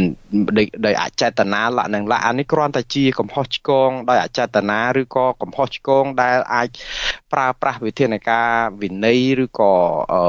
ពមៀនអីបាន ជាជាងការដែលចាប់យកទៅដាក់គុកនៅក្នុងស្រុកប្រជាធិបតេយ្យអ្នកដែលនិយាយបញ្ចេញមតិតវ៉ាធ្វើបាតកម្មដោយអហិង្សាមិនធម្មតាជាប់គុកទេដូច្នេះច្បាប់យើងគឺប្រជាធិបតេយ្យនៅប្រទេសកម្ពុជា មានស្តង់ដារ2គឺស្តង់ដារខុសពីប្រជាធិបតេយ្យនៅប្រចាំលោក ប៉ុន្តែខ្ញុំនិយាយថាប្រជាធិបតេយ្យដែលខុសពីគន្លងប្រជាធិបតេយ្យបែបនៅប្រចាំលោកឬលោកសេរីហ្នឹងគឺបានន័យថាជាកុម្មុយនីសទេគាត់តែយើងយកពាក់ស្លាកប្រជាធិបតេយ្យយកមកប្រើព្រោះពាក្យប្រជាធិបតេយ្យហ្នឹងខ្មែរយើងប្រើព្រោះស្ដាប់ហ្នឹងតាំងពីជំនាន់ខ្មែរក្រហមណាយើងដឹងហើយខ្មែរក្រហមមានឈ្មោះថាកម្ពុជាប្រជាធិបតេយ្យមិនអញ្ចឹងយើងមើលប្រជាប្រដ្ឋប្រមាណលានអ្នកដែលស្លាប់ដោយសារកម្ពុជាប្រជាធិបតេយ្យហ្នឹងមិនមែនបានន័យថាពាក្យប្រជាធិបតេយ្យហ្នឹងគឺជាប្រជាធិបតេយ្យទេ វាគ្រាន់តែជាមុខពាក់ពីខាងក្រៅទេអ្វីដែលជាប្រជាធិបតេយ្យពិតប្រាកដនោះគឺបេះដូងចិត្តនឹងការអនុវត្ត ជាក់ស្ដែងតើតើយើងផ្ដល់សិទ្ធិសេរីភាពឲ្យប្រជាពលរដ្ឋនឹងមានប្រជាធិបតេយ្យទេតើប្រជាពលរដ្ឋដែលតវ៉ារឿងបរិស្ថានកោះកុងក្រៅកោះកុងក្នុងឬក៏ការលុបបង្កតមោកការអីហ្នឹងតើតើមានមនុស្សប្រមាណអ្នកដែលរងគ្រោះដោយសារការធ្វើទុកបុកម្នេញនិងចាប់ដាក់គុកពីរដ្ឋាភិបាលដោយសារតែគេចង់បន្សាបព័ត៌មានហ្នឹងធ្វើឲ្យប្រជាពលរដ្ឋលែងហ៊ាន share ឥឡូវហ្នឹងគេសប្បាយចិត្តនឹង click like និង share តែរឿងអត់បានការទេដោយសារអីអាហ្នឹងគឺរដ្ឋាភិបាលសុបាយចិត្តហ្មងអាអត់បានការហ្នឹងជាឯងប្រមាណក៏គេមិនររឿងដែរជាពិសេសដូចថាយើងដឹងហើយព្រឹត្តិការណ៍លោកសង្ឃមួយអង្គដែលបក់ផ្លិតហ្នឹងគឺថាជាបែកបែកមេដៃចោល អឺគឺថាហើយមិនត្រឹមតែ share បែកមេដៃចោលទេក៏និយាយប៉ះពាល់គេអត់បានតែម្ដងគឺថាយើងនឹងប្រមាថយើងនឹងមើងងាយយើងនឹងអីហ្នឹងគឺថាប្លុកយើងចោលដោយអត់មានហេតុផលអីទៅតាមអាការបង្កើតព្រឹត្តិការណ៍របស់គេហើយយើងចូលសងនៅក្នុងមនោគមវិជ្ជាដូចសម័យខ្មែរក្រហមគេលៀងខួរក្បាលកូនក្មេងឲ្យយកកភ្លើងបាញ់សម្លាប់ឪពុកម្ដាយខ្លួនឯងបានណាយើងយើងកំពុងតែត្រូវគេលៀងខួរក្បាលដោយប្រើប្រាស់យុទ្ធវិធីមួយគឺបង្កើតព្រឹត្តិការណ៍ហ្នឹងឲ្យយើងលងទៅហើយនៅពេលដែលព្រឹត្តិការណ៍ជាតិមែនតែនគឺគេចាប់យើងដាក់គុកវិធីបែបនេះគឺជារឿងអកុសលនៅក្នុងប្រទេសមួយដើម្បីឲ្យមានការអភិវឌ្ឍយើងអត់អាចអភិវឌ្ឍប្រទេសឲ្យមានរីកចម្រើនដោយយើងចាប់ផ្ដើមច្រោះអ្នកហ៊ាននិយាយការពិតព័ត៌មានពិតចឹងឯងយើងជារដ្ឋាភិបាល គឺមានទួនាទីបម្រើប្រជាពលរដ្ឋស្ដាប់គ្រប់ព័ត៌មាន គ្រប់គ្រងរដ្ឋាភិបាលក៏អ្នកយើងលើកជើងលើកជើងទៅយើងគ្រប់គ្រងគ្រប់គ្រងទៅប៉ុន្តែព័ត៌មានដែលការពិតអំពីអ្វីមួយដែលជាតត្តភាពសង្គមជាក់ស្ដែងដូចជាអំពើអយុត្តិធម៌អីហ្នឹងក៏យើងលើកទឹកចិត្តកុំធ្វើទុកបុកម្នេញប៉ុន្តែរដ្ឋាភិបាលសពថ្ងៃគាត់ធ្វើបានជោគជ័យហើយអានេះហើយដែលជាគេហៅដូចខ្លាដែលញៀននឹងការអឺស៊ីសាច់នៅពេលដែលខំសាច់ឆ្លុះខំសាច់ក្តាន់បានហើយហិច ឈាមស្រក់កខ្លាក់ហ្នឹងគឺថាសบายចិត្ត នៅក្នុងការដែលញៀននឹងចំណៃហ្នឹងគឺគាត់ញៀនធ្វើអញ្ចឹងបានគាត់ធ្វើរហូតដោយសារអីឆ្លុះតើគ្នាមានអតិពលឯណាទៅតតាំងជាមួយនឹងចង្កូមខ្លាបើវាទុនជ្រាយវាគ្នាតិចអីអញ្ចឹងទៅយូរយូរទៅធ្វើឲ្យអ្នកដែលញៀននឹងសាច់នឹងឈាមនឹងចាប់ផ្ដើមធ្វើអញ្ចឹងហើយថាបានជោគជ័យចាប់អ្នកនេះដាក់គុកគេហៅថាអឺដូចថាអាកមន់គម្រាមសัตว์ស្វាអញ្ចឹងទៅអញ្ចឹងគ្នាចាប់ផ្ដើមបាក់ស្បាតអញ្ចឹងទៅយូរយូរទៅធ្វើអញ្ចឹងទៀតអត់មានដូរផ្លាស់កែតម្រង់ហ្នឹងដើម្បីលើកទឹកចិត្តឲ្យប្រជាពលរដ្ឋហ្នឹងចាប់ផ្ដើមបញ្ចេញមតិហើយនៅក្នុងពេលជាមួយគ្នានឹងមន្ត្រីរដ្ឋាភិបាលខ្លួនឯងហ្នឹងគ្រប់ស្ថាប័នចាប់ផ្ដើមប្រើយន្តការមួយបន្សាបព័ត៌មានអ្នកដតីហ្នឹងដោយចាត់ទុកថាគេអត់បានការគ្រប់រឿងយើងបានការគ្រប់រឿងគេនិយាយស្អីក៏មិនបានការដែរ គេនិយាយអីក៏បំពល់ដែរគេនិយាយអីក៏ញុះញង់ដែរអាហ្នឹងហើយដែលធ្វើឲ្យសង្គមយើងចាប់ផ្ដើមคล้ายទៅជាសង្គមខ្វះព័ត៌មានទៅវិញទេព័ត៌មានដែលយើងបានទទួលសពថ្ងៃតែព័ត៌មានលើកជើងតាព័ត៌មានសរសើរសារអំជឿយើង share ពីរឿងសាររបស់លោកហ៊ុនម៉ាណែតនិយាយអំពីរឿងស្អីមួយអរគុណសន្តិភាពជាក់បាច់មេដៃចោលគ្មានណាឈឺក្បាលដែរហើយទាំងអស់ហ្នឹងយើងគិតថា ចាហេតុអីអឺមាននរណារករឿងពួកគាត់បើសិនក៏ share រឿងសន្តិភាពនរណាក៏ share បានអញ្ចឹងនរណាមិនស្រឡាញ់សន្តិភាពប៉ុន្តែយើងមានបានគិតដែរទេ នៅពេលដែលគេ share ថាបឹងតមុកនាំគ្នាកាត់ឲ្យពួកមន្ត្រីឈ្មួញឬក៏ក្រុមមន្ត្រីកូនចៅអ្នកធំដឹកនាំប្រទេសឡាក់នឹងឡាក់អីអស់លីងហើយបិទលុបបឹងកក់បឹងអីហ្នឹងដែលធ្វើឲ្យទឹកមកចំនួនចូលទីក្រុងអី share មិនបាន តាតែ share ថាអូធ្វើក្រុងយើងឥឡូវហ្នឹងអស់មានកន្លែងដើមឈើមានកន្លែងបឹងបួអីដើម្បីកំសាន្តដើម្បីឲ្យមានខ្យល់ដកដង្ហើមញុះញង់ភ្លាម យើងនឹងប្រឆាំងការអភិវឌ្ឍយើងនឹងប្រឆាំងនឹងលំហូរនៃការដែលគេចង់ធ្វើឲ្យប្រជាពលរដ្ឋនឹងគឺគេត្រូវតែកែអញ្ចឹងហើយវាមិនដែលក្រុងឯណាគេមិនអភិវឌ្ឍពីមុនគេមិនដែលមានបឹងពីមុនឈ្មោះសអូអាស័យអូឡ িম্প ិកអីស្ទើអូអស់ហើយឥឡូវគេខ្លាយទៅជាទីក្រុងអាហ្នឹងធ្វើឲ្យការអភិវឌ្ឍមិនមែនអញ្ចឹងទេរឿងប្រជាពលរដ្ឋដែលលើកឡើងអ្នកណាក៏ដោយក៏មានគំនិតរបស់ខ្លួននៅក្នុងការមើលឃើញជ្រុងរបស់គេហើយយើងយកមកពិចារណាមន្ត្រីរដ្ឋាភិបាលមិនមែនជាថៅកែរបស់រាជឯណាយើងជាអ្នកបម្រើរាជតាប៉ុន្តែសពថ្ងៃគឺរដ្ឋាភិបាលគឺបង្ហាញប្រជាពលរដ្ឋថាខ្លួនគឺជាថៅកែជាចវាយនេះអ្នកឯងត្រូវតែធ្វើតាមខ្ញុំបើធ្វើមិនតាមខ្ញុំខ្ញុំចាប់ដាក់គុកអត់មានអីតវ៉ាហើយនៅពេលដែលប្រព័ន្ធបោះឆ្នោតខ្វះភាពសេរីនិងត្រឹមត្រូវប្រជាពលរដ្ឋអស់សង្ឃឹមអស់សង្ឃឹមនឹងតវ៉ាទៀតតឡាការដល់ទៅដឹងតែជាប់គុក ទៅណាក៏តានិយាយទៅគឺយើងធ្វើឲ្យប្រព័ន្ធសពបែបយ៉ាងហ្នឹងคล้ายទៅជាប្រព័ន្ធដែលគ្មានទីពឹងនៅពេលដែលប្រជាពលរដ្ឋគ្មានប៉ុន្តែលោកបាទប៉ុន្តែលោកមុងណារ៉េតលោកគិតថាអ្នកដែលស៊ីឈ្នួលក្នុងការចូលកំទេច page អ្នកនេះអ្នកនោះអ្នកបើកើត account ដើម្បីជួយឲ្យភាគីលោកហ៊ុនម៉ាណែតដើម្បីកំទេច page អ្នកវិជាតបតៃលោកគិតថាឥឡូវនេះកំពុងមានហាង change ដែរទេបាទលោក មុនខ្ញុំអឺតាមពិតទៅគឺខ្ញុំមិនសំដៅទៅលើតែលោកហ៊ុនម៉ាណែតឬក៏អ្នកណាទេបើសារតែយើងគ្រាន់តែថា ការដឹកនាំប្រទេសណាក៏ដោយបើសិនជាយើងមិននាំគ្នាកាត់បន្ថយរបៀបបង្កើតព្រឹត្តិការណ៍បំផ្លាញអ្នកដតីនឹងច្រើនដូចនៅក្នុងប្រទេសកុម្មុយនីសទេគឺប្រទេសយើងគឺជាការដឹកនាំរបស់យើងគឺជាការដឹកនាំបែបកុម្មុយនីសហើយដូច្នេះដើម្បីឲ្យអស់មន្ទិលវិមតិសង្ស័យទាំងអស់ហ្នឹងគឺយើងត្រូវតែនាំគ្នាស្ដារអាហ្នឹងឡើងវិញលើកទឹកចិត្តចឹងទៅហើយកាត់អាបន្ថយក្រមដាវបៃបហាគេជួនកាលយើងជាមន្ត្រីរដ្ឋាភិបាលមិនមែនបានន័យថាឲ្យតែគេជេមរាយបពប្រឆាំងហើយយើងអង្គុយអេះពោះនាំគ្នាជុលកែវស្រាសើចក្អាកក្អាយដោយសារតែជោគជ័យអាពួកហ្នឹងសំតែគេជេរចឹងមិនមែនចឹងទេ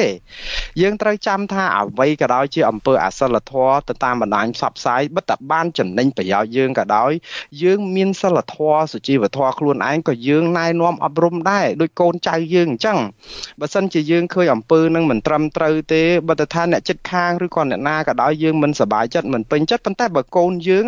ប្រើពាក្យសម្ដីអសរោះអសិលធម៌ខ្វះភាពថ្លៃថ្នូរហើយទៅជេរប៉ាតណាប៉ាតណីវាចំណេញដល់គ្រួសាររបស់យើងមែនក៏ប៉ុន្តែវាប៉ះពាល់ដល់គេដទៃតែគេឈឺចាប់ប៉ុណ្ណាដែរទេប៉ុន្តែអាគ្រួសារខ្លួនឯងហ្នឹងក៏អន់ថោយថោកទាបខ្លួនឯងដែរដោយសារអីយើងសម្បូរមនុស្សបែបហ្នឹងហើយយើងនាំគ្នាចេះតែសន្តោសប្រណីចឹងរហូតអត់ព្រមចេញជាសារចេញជាអីឬក៏អប់រំដាស់តឿនយើងលើកទឹកចិត្តទៀតខ្ញុំមិនថាលើកទឹកចិត្តទេប៉ុន្តែការដែលមិននាំគ្នាធ្វើអីអប់រំដាស់តឿនសារបែបហ្នឹងហើយដើម្បីចំណេញនយោបាយយើងបានន័យថាយើងជួយជ្រោមជ្រែងហើយខ្ញុំសូមបើកវងកញ្ចក់អញ្ចឹងក្នុងរឿងចំណុចនេះមិនមែនកើតឡើងតែនៅក្នុងគណៈបកប្រជាជនគណៈបកការអំណាចឬរដ្ឋាភិបាលទេ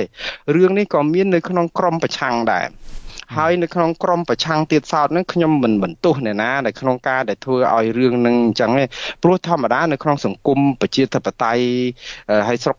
មួយដែលដឹកនាំប្រទេសដែលបំផ្លាញប្រព័ន្ធបោះឆ្នោតត្រឹមត្រូវដោយសេរីយុត្តិធម៌បំផ្លាញគណៈបពប្រឆាំង អាការដែលទិញទឹកចិត្តអាការដែលបញ្ជ្រាបចូលនៅក្នុងជួរគណៈបពប្រឆាំងហ្នឹងក៏មានច្រើនដែរខ្ញុំឮសូនាយករដ្ឋមន្ត្រីចាស់លោកនាយករដ្ឋមន្ត្រីហ៊ុនសែនធ្លាប់និយាយថាបើគណៈបពប្រឆាំងត្រូវគេរំលាយយើងកុំទៅរហរឿងគណៈបកកណ្ដាលអំណាចថាគេរំលាយយើងយើងត្រូវរហរឿងខ្លួនឯងណាថាធ្វើឲ្យខ្លួនឯងរលាយ តាមពិតមិនមែនអញ្ចឹងទេនៅក្នុងប្រព័ន្ធដឹកនាំរដ្ឋនៅពេលដែលយើងបង្កើតឲ្យមានអង្គើអយុធធរក្រុមម្ខាងទៀតគឺចាប់ផ្ដើមតវ៉ារអង្គើយុធធរសម្រាប់ខ្លួននៅក្នុងពេលជាមួយគ្នាហ្នឹងគឺក្រុមដែលបង្កើតអង្គើអយុធធរទៅលើគេចាប់ផ្ដើមទិញមនុស្សនៅក្នុងក្រុមដែលរងអង្គើអយុធធរហ្នឹងហើយចាប់ផ្ដើមបំបែកក្នុងក្រុមគាត់ហ្នឹងតែម្ដងយើងដឹងថានៅក្នុងមន្ត្រីក្រុមប្រឆាំងខ្ញុំជឿថាក៏មានមនុស្សស្អាតស្អំមនុស្សថ្លៃថ្នូរមនុស្សរៀនសូត្រចេះដឹងច្រើនណាស់នៅស្រុកអាមេរិកនេះខ្ញុំជឿថាកម្រិតនៃការយល់ដឹងគឺសមល្មមចាស់ទុំល្មមមានសុជីវធម៌ក៏ប៉ុន្តែ នៅក្នុងពេលណាមួយនោះយើងស្រាប់តែឃើញពួកគាត់ស្រាតសពុតស្រាតខោដើម្បីធ្វើអាការឃោសនានយោបាយហើយខ្ញុំគិតថាអានេះគឺជារបត់នយោបាយកុម្មុយនីសទេ នៅពេលដែលយើងស្រាតខោគ្នាយើងជេរបចោគ្នាយើងប្រើអំពើអសិលធម៌យើងចាប់ផ្ដើមធ្វើឲ្យចូលនៅក្នុងសង MMO សងនៅក្នុងការឃោសនាដើម្បីប្រឡប់ព័ត៌មានបំពល់ព័ត៌មានរបស់ពួកកុម្មុយនីសតាប៉ុន្តែដល់ពេលយើងមើលនៅក្នុងសមាជិកអ្នកដែលជេរបចោអ្នកដែលហែកហួរគ្នានៅក្នុងចំណោមអ្នកប្រជាធិបតេយ្យយើងចាប់ផ្ដើមសម្លឹងឃើញភ្លាមថាតើអ្នកណាជាអ្នកប្រជាធិបតេយ្យពិតតើអ្នកណាជាអ្នកប្រជាធិបតេយ្យខែងខ្លាយដូច្នេះទាំងអស់គ្នាបងប្អូននៅក្នុងគណៈបពប្រឆាំងក៏ដូចជាអ្នកណាក៏ដោយជាអ្នកឯករាជ្យអីចាប់ពីពេលនេះទៅតទៅវិធានការនៅក្នុងការតស៊ូមតិដើម្បី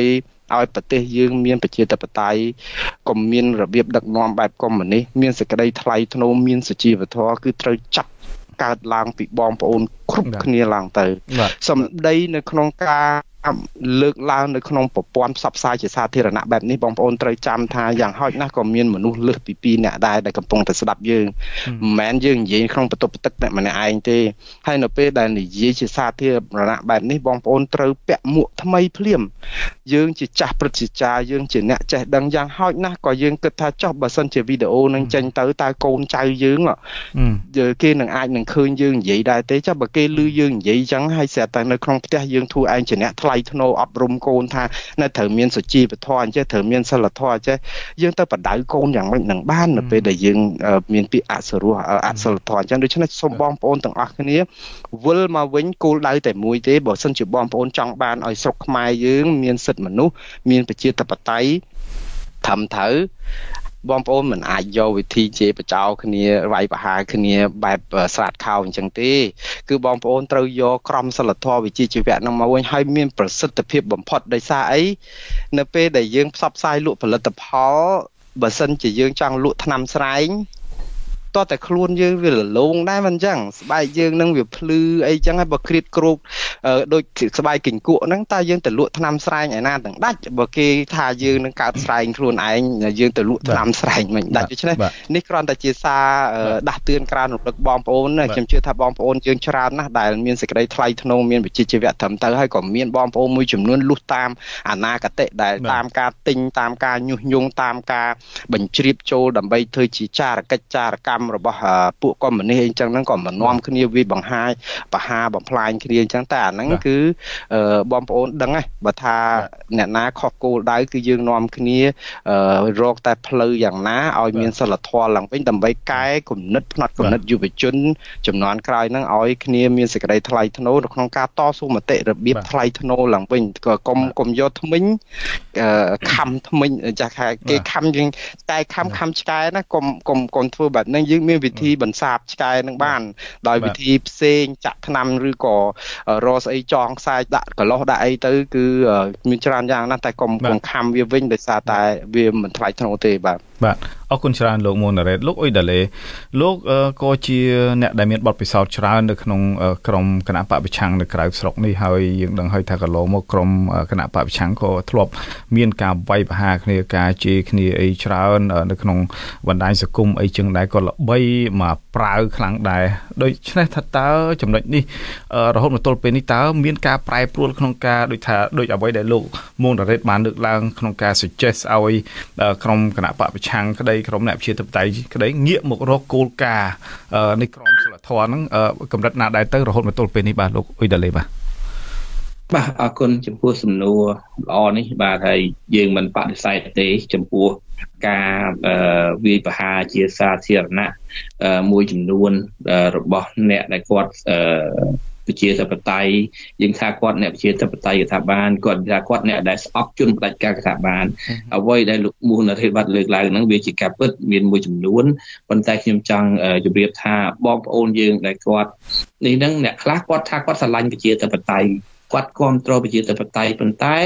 គាត់អត់យល់ទេគាត់គិតថាគាត់គាត់នៅគាត់ចង់បដូរហ៊ុនសែនគាត់ប្រឆាំងហ៊ុនសែនហ្នឹងគឺគាត់អ្នកប្រជាធិបតេយ្យហើយប៉ុន្តែហ្នឹងមួយចំនួនគាត់គិតអញ្ចឹងគាត់យល់ឃើញអញ្ចឹងប៉ុន្តែផ្នែកគំនិតចិត្តគំនិតគាត់ មិនទាន់ទូលំទូលាយនៅឡើយហើយរាល់ការរិះគន់អវិជ្ជមានណាមួយប៉ះពាល់ទៅដល់ពួកគាត់គាត់នឹងប្រតិកម្មមកវិញភ្លាមភ្លាមខ្លាំងហើយដោយគាត់ភ្លេចថាអ្វីដែលគេនិយាយនេះគឺជាការរិះគន់អាហ្នឹងគឺជាការពិតហើយភាកច្រើនគឺច្រើនតែមានអ្នកដែលគាត់គ្រប់គ្រងក្រៅប្រព័ន្ធទេបាទបើយើងនិយាយអំពីមន្ត្រីនៅក្នុងប្រព័ន្ធ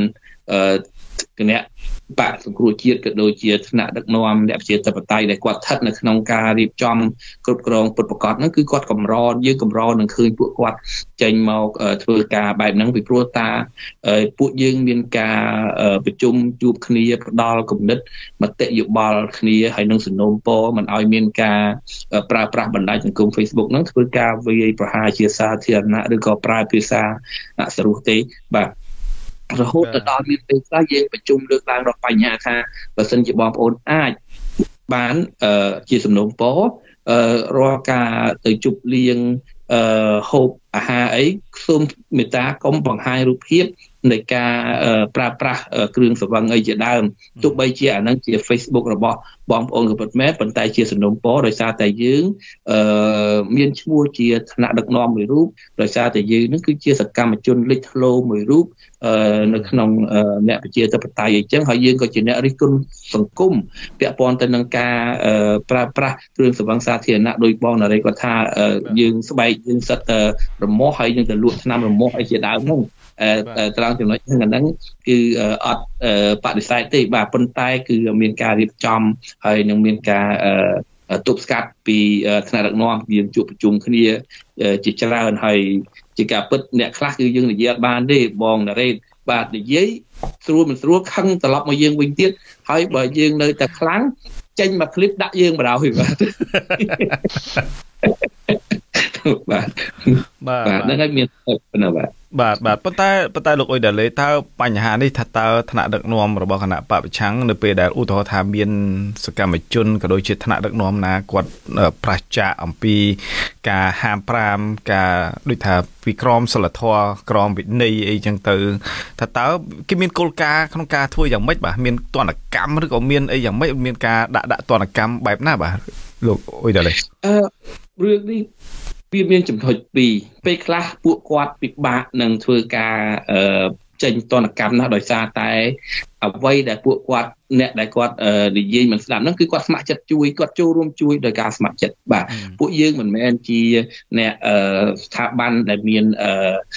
ខាវបើកប្រាក់ខែដូចជាក្រុមហ៊ុនឯកជនឬមួយក៏ពួករដ្ឋាភិបាលទេដូចការដាក់ទណ្ឌកម្មហ្នឹងគឺមានតែការឈប់និយាយជាមួយគាត់អឺมันអាចនិយាយជាមួយគាត់បានតទៅទៀតអញ្ចឹងទៅប៉ុន្តែដោយសារតែការចូលរួមជួយរបស់ពួកគាត់នឹងសិតតែជាការស្ម័គ្រចិត្តដូច្នេះថ្នាក់នាំគឺគាត់ពិបាកនឹង ធ្វើការ ដាក់តនកម្មអីបានបាទគឺពេលខ្លះបងណារ៉េតលោកសារឡាឃើញពេលខ្លះគឺវាយនឹងថ្នាក់រំលំទៀតបាទអញ្ចឹងវាជារឿងមួយដែលវាជាជាការងារលំបាកមួយសម្រាប់ថ្នាក់ដឹកនាំនៅក្នុងការគ្រប់គ្រងទាំងអស់ហ្នឹងបាទបាទបាទដោយលោកដឹងស្រាប់ហើយដោយកាលពីប្រហែលប្រហែលជាមួយខែកន្លងទៅនេះមានមន្ត្រីជាន់ខ្ពស់ដែររបស់គណៈបព្វឆាំងដែលនៅ ញូហ្សេឡង់លោកសៅរ៉ាស៊ីបានចេញคลิปវាយទៅលើលោកអេងឆាអៀងនិងលោកជាកំលីយ៉ាងច្រើនយ៉ាងយូរដែរនៅលើคลิปវីដេអូហ្នឹងតើចំណុចនេះមានការដោះស្រាយកម្រិតណាដែរទៅបាទលោកអ៊ុយតាលេអឺខ្ញុំដឹងថាមានការ ខលជជែកក្រៅប្រព័ន្ធគឺថាខលទៅនិយាយផ្ទាល់ប៉ុន្តែខ្ញុំមិនដឹងថាការជជែកហ្នឹងខាងបងសារស៊ីហ្នឹងគាត់ទទួលយកបែបណាឬទេប៉ុន្តែគាត់អត់អឺពេញចិត្តទៅនឹងការដែលយើងបកយក Facebook ធ្វើជាវេទិកា បកស្រាយវាយប្រហារដូចជាលោកជាកម្លីហ្នឹងគឺគេវាយគាត់យូរហើយមិនមែនទៅតែឥឡូវហ្នឹងទេហើយវាយរឿងដដែលដដែលទេអត់មានរឿងប្លែកទេគឺវាយទៅពីលុយកាក់វាយទៅរឿងអីហ្នឹងហើយអ្នកដែលវាយគាត់ខ្លាំងជាងគេពីដំបូងហ្នឹងគឺមានដូចជាលោកស៊ុនរោយឹមស៊ីណនៅជាដើមបច្ចុប្បន្នពួកគាត់ទៅខាងគេហើយហើយដូច្នេះអឺ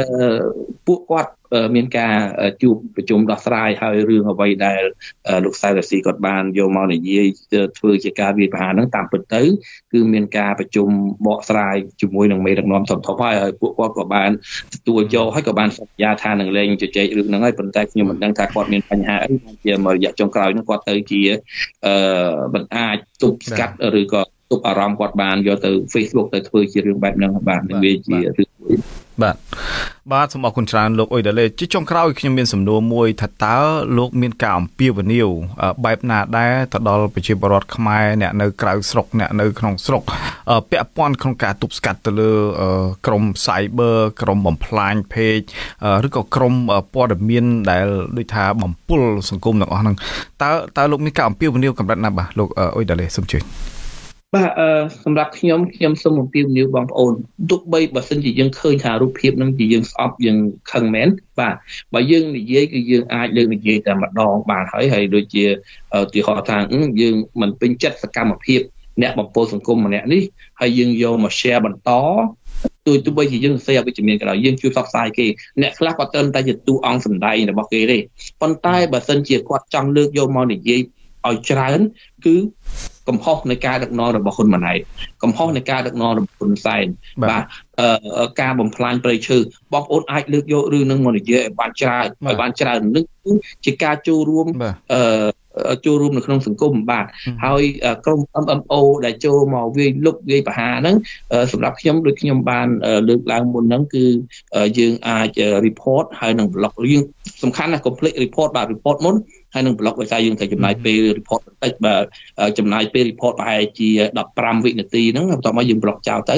ហើយអឺរឿងមួយទៀតគឺ រាល់ page របស់បងប្អូនយើងនីមួយៗ account Facebook របស់យើងនីមួយៗនេះយើងអាចកំណត់ឲ្យចាប់ពាក្យដែលជាពាក្យអវិជ្ជមាន បានដោយថាយើងមិនចង់ឲ្យពាក្យហ្នឹងវាលេចដដែលនៅក្នុងការ comment ទេអញ្ចឹងនៅក្នុង comment នេះយើងអាចគ្រប់គ្រងបានថាតើ comment ហ្នឹងនៅពេលណាដែលគាត់ comment ឧទាហរណ៍ថាពាក្យឈួតឈួតហ្នឹងបើយើងទៅសេពាក្យហ្នឹងទុកនៅក្នុង page របស់យើង នៅពេលណាដែលពួកហ្នឹងគេចូលមកគេប្រើពាក្យថាឈួតឈួតហ្នឹងគឺវាចាប់ អូតូម៉ាទិកថាអាហ្នឹងគឺបានកម្រិតឲ្យថាភាសាហ្នឹងមិនឲ្យ comment ចូលនៅក្នុង page ឬក៏ account របស់យើងបានទេបាទហើយបើខ្ញុំមានពេលខ្ញុំនឹងទៅរកកន្លែងដែលធ្វើការការពារហ្នឹងហើយខ្ញុំនឹងចែកចាយបងប្អូនជាសាធារណៈឲ្យគាត់លោក លោកកាត់បាទបាទលោកអ៊ុយដេលេសុំសួរមួយសំណួរទៀតថាដូចលោកដឹងស្រាប់ហើយថាក្រមប្រឆាំងនៅក្រៅស្រុកក៏មានការធ្វើការតស៊ូមតិយ៉ាងខ្លាំងផងដែរក៏ដូចជាភាគច្រើនគឺធ្វើកិច្ចការជាមួយនឹង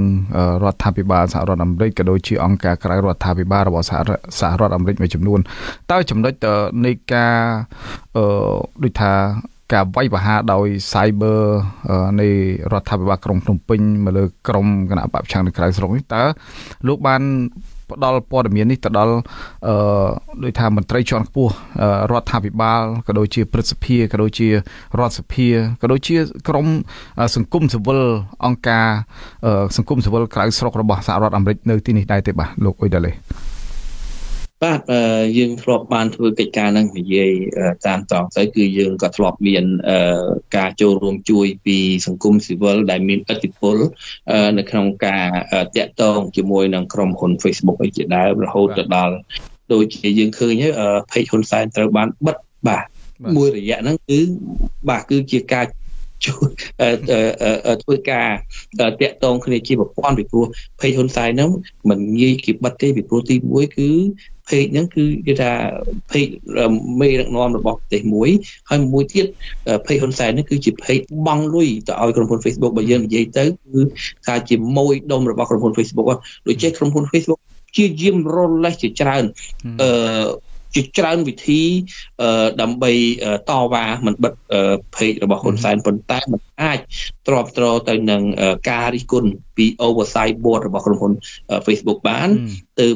បានសម្រេចបិទ page របស់ហ៊ុនសែនមួយរយៈហ្នឹងវាជារឿងអាម៉ាស់មួយរបស់ហ៊ុនសែនណាប៉ុន្តែនេះជាស្នាដៃរបស់ក្រុមអ្នកប្រឆាំងនៅក្រៅស្រុកដើម្បីធ្វើកិច្ចការតស៊ូមតិនេះដើម្បីឲ្យក្រុមហ៊ុន Facebook ជាអ្នកបិទតែម្ដងឬក៏ក្រុមហ៊ុន Facebook គេគេជាអ្នកបិទខ្លួនគេ យើងជាអ្នករៀបចំប្តឹងបាទប្តឹងទៅក្រុមហ៊ុន Facebook ឧទាហរណ៍ដូចជាសាររបស់ហ៊ុនសែនគាត់ប្រើភាសាថាណែបើយើងដឹងថាថ្ងៃហ្នឹង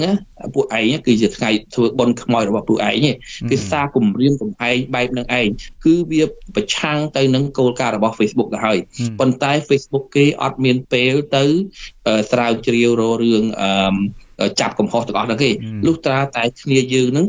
ធ្វើការរួមគ្នាដោយបនរេគាត់ថាអញ្ចឹងកណា15នាក់ឡើងអីទៅហ្នឹងគឺអាច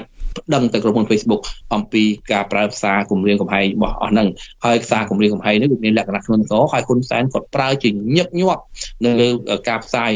ការថ្លែងសន្និដ្ឋានរបស់គាត់គឺគាត់ចូលចិត្តប្រើភាសាបែបហិង្សាដូច្នេះការ ប្រមូលផ្ដុំឯកសារប្រមូលផ្ដុំសម្លេងដែលហ៊ុនសែននិយាយថ្ងៃណាកំណត់ថ្ងៃខែគាត់ផ្សាយថ្ងៃទីប្រហែលម៉ោងប្រហែលនាទីទីប្រហែលគឺការកំណត់ត្រាទាំងអស់ហ្នឹងឯងដែលយើងយកទៅប្តឹងក្រុមហ៊ុន Facebook ហើយក្រុមហ៊ុន Facebook មិនធ្វើការបើកមើលទេយើងប្តឹងទៅដល់ oversight board បាទត្រង់ចំណុចហ្នឹងគឺយើងបានព្យាយាមធ្វើការ ទប់ស្កាត់នឹងការផ្សាយប្រើប្រាស់ Facebook ធ្វើជាការគំរាមកំហែងទៅអ្នកជាតបតៃគំរាមកំហែងទៅលើប្រជាប្រដ្ឋខ្លួនឯងចំណុចហ្នឹងគឺយើងបានធ្វើការរួមគ្នាបាទប៉ុន្តែប៉ុន្តែរហូតមកទល់ពេលនេះតើលោកបានកំណត់គោលដៅទៅលើមន្ត្រីជាន់ខ្ពស់ឬក៏មន្ត្រីរដ្ឋាភិបាលណាទៀតដែលកំពុងតែប្រព្រឹត្តនៅទង្វើដោយលោកហ៊ុនសែនបានធ្វើហើយអាចនឹងមានតនកម្មពី Facebook នៅពេលខាងមុខអឺសម្រាប់ យើងបច្ចុប្បន្នយើងមិនទាន់ឃើញព្រោះយើងបានផ្ដោតទៅលើមេដឹកនាំជាដូចជាហ៊ុនសែនហ៊ុនម៉ាណែតប៉ុន្តែហ៊ុនម៉ាណែតលក្ខណៈហ៊ុនម៉ាណែតគឺការនិយាយហ្នឹងមិនទាន់ហ៊ានប្រើសារធ្ងន់ប្រមាថធ្ងន់ធ្ងរទៅដូចហ៊ុនសែនទេរីឯអ្នកប្រើប្រាស់បណ្ដាញសង្គម Facebook ទៀតសកម្មជនផ្សេងផ្សេងទៀតដូចជាអឺផៃវណ្ណៈដូចជាអីដែលចូលចិត្តប្រើភាសាគម្រាមកំហែងគម្រាមកំហែងលោកតាំងសាដាផងគម្រាមកំហែងអ្នកដតីផងបងប្អូនយើងនៅអាមេរិកឯជាដើមនោះអឺ ភាសាទាំងអស់ហ្នឹងយើងអាចទីមួយយើងអាចរក្សាទុកកត់តារាសម្រាប់ប្តឹងទៅនឹងប៉ូលីសឬក៏ក្រសួងអឺពាក់ព័ន្ធរបស់អាមេរិកក្នុងការទប់ស្កាត់បុគ្គលនឹងទៅតាមផ្លូវច្បាប់របស់អាមេរិកផ្ទាល់ហើយរឿងមួយទៀតគឺយើងការផ្សាយទៅលើបណ្ដាញសង្គម Facebook ហ្នឹងក៏យើងបើយើងអាចរួមគ្នាធ្វើបានយើងយើងយើងគួរតែធ្វើគួរតែប្រមូលផ្ដុំគ្នាដើម្បីឲ្យ Facebook ហ្នឹងបិទការផ្សព្វផ្សាយមនុស្សគម្រិតកំហែងហ្នឹងបាទបើយើងអាហ្នឹងគឺយើងអាចឈានទៅដល់ជំហានហ្នឹងបើសិនជាយើង មានការពិភាក្សារៀបចំជាក្រុមអាចបាទធ្វើកិច្ចការបន្ត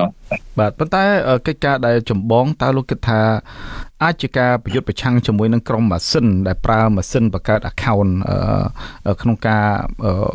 បំផ្លាញទៅលើ page របស់ក្រុមប្រឆាំងដែរទេបាទលោកអ៊ុយដាលេបាទសម្រាប់ក្រុម MMO ដែលគេបង្កើតមកហ្នឹងខ្ញុំគិតថា Facebook នឹងពិបាកធ្វើចំណាត់ការទៅលើពួកនឹងទៅលើការបង្កើត account ខ្លាំងខ្លាយទាំងអស់ហ្នឹងណាបាទខ្ញុំថា Facebook ពិបាកនៅ deal ពិបាកនៅពីព្រោះពួកហ្នឹងគេធ្វើការជាប្រព័ន្ធហើយมันមានមនុស្សពិតប្រកបនៅក្នុងនៅពីក្រោយហ្នឹងឯងដល់ពេលអញ្ចឹង គឺ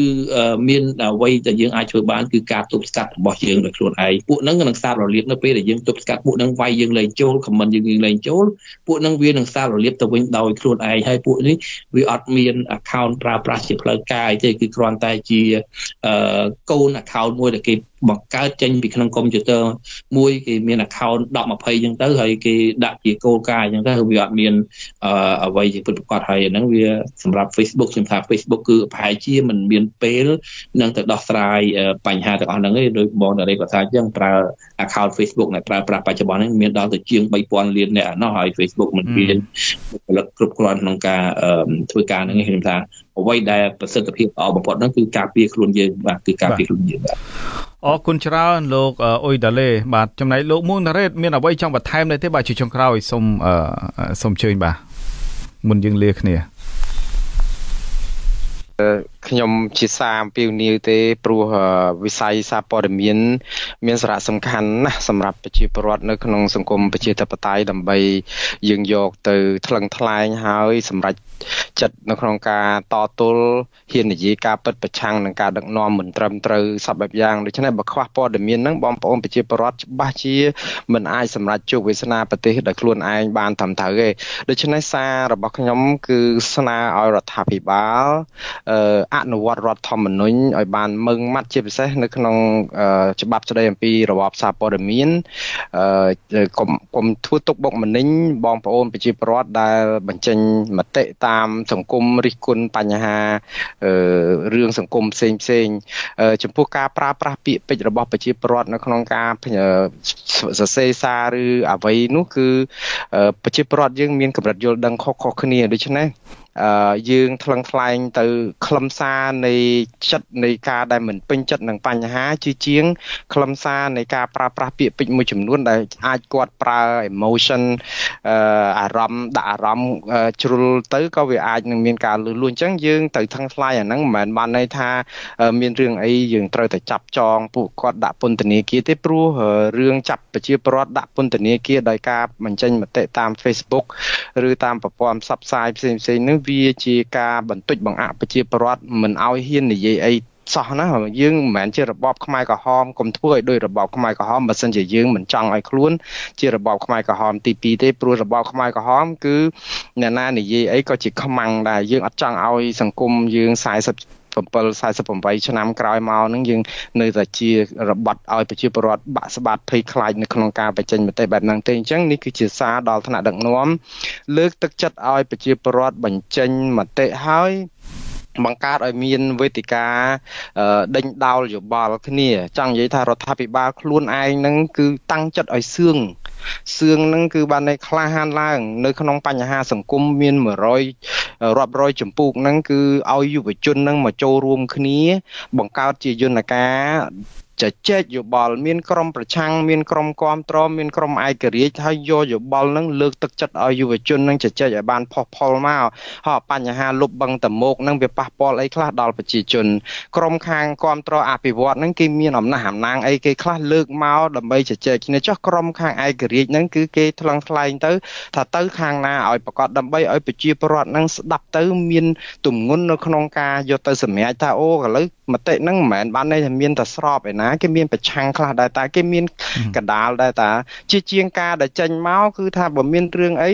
គឺបើក្រុមប្រឆាំងស្រែកថាអូអំពើនឹងអយុត្តិធម៌ក្រុមខាងគណៈបកប្រជាជនគណៈបកកណ្ដាលរដ្ឋាភិបាលថាក្រុមនឹងញុះញង់ទេបិទមាត់ចាត់ដាក់គុកជាការស្រេចអានឹងមិនមែនអញ្ចឹងទេសង្គមអត់អាចទៅមុខបានទេយើងសង្គមយើងសម័យបច្ចេកវិទ្យាទំនើបនេះយើងត្រូវការធនធានមនុស្សច្រើនណាស់ខ្ញុំឮសាររបស់លោកហ៊ុនម៉ាណែតថ្ងៃមុននោះថាចង់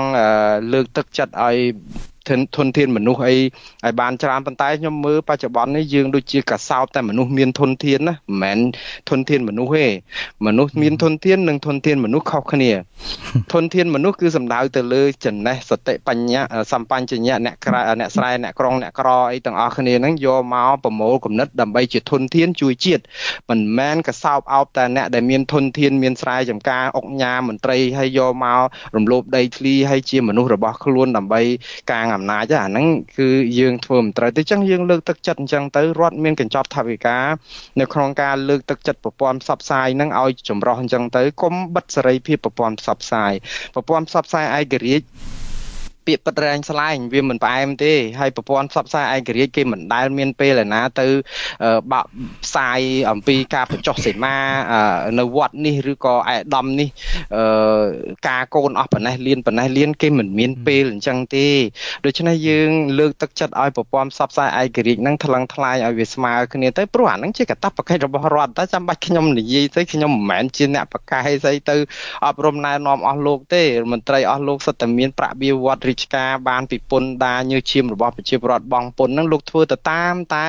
ក្រមសីលធម៌វិជ្ជាជីវៈជាមន្ត្រីរាជការលោកបំរើរាជបានយ៉ាងសុខសាន្តហើយហើយកោះ ខ្មែរយើងនឹងគឺคล้ายទៅជាកោះសន្តិភាពដោយអ្វីដែលលោកអះអាងសប្ងៃនេះសន្តិភាពមានតែនៅក្នុងក្រដាស់ទេប្រជាពលរដ្ឋនឹងគឺអាចដើរហើរបានមែនក៏ប៉ុន្តែបើនិយាយអំពីសេរីភាពផ្លូវបញ្ចេញមតិសេរីភាពនៅក្នុងការលើកបញ្ហាឲ្យចំគោលដៅសេរីភាពនៅក្នុងការផ្សព្វផ្សាយព័ត៌មានដើម្បីដោះស្រាយបញ្ហាអីហ្នឹងគឺអត់មានទេគឺយើងធ្វើបាបធ្វើទុកបុកម្នេញគាត់គ្មានលហែបន្តិចបន្តិចចាប់ទៀតឥឡូវថ្ងៃមុនហ្នឹងចាប់លោកនីណាបន្តិចទៅចាប់យុវជនដែលដោះស្រាយបញ្ហាបរិ ស្ថានតើយើងបានប្រយោជន៍អីយើងអាចទប់ឆ្នាំងបាយដែលកំពុងតែពុះក្តៅហ្នឹងយកដៃសង្កត់ហ្នឹងយើងអាចបានមួយរយៈពេលខ្លីប៉ុន្តែបើយើងអត់រួចភ្លើងយើងនាំគ្នាអង្គុយបាក់ផ្សែងបែបនេះគឺឆ្នាំងបាយនេះនឹងពុះខ្ជូលហើយរលាកទាំងអស់អ្នកនៅក្នុងផ្ទះហ្នឹងបាយក៏តែមិនបានញ៉ាំ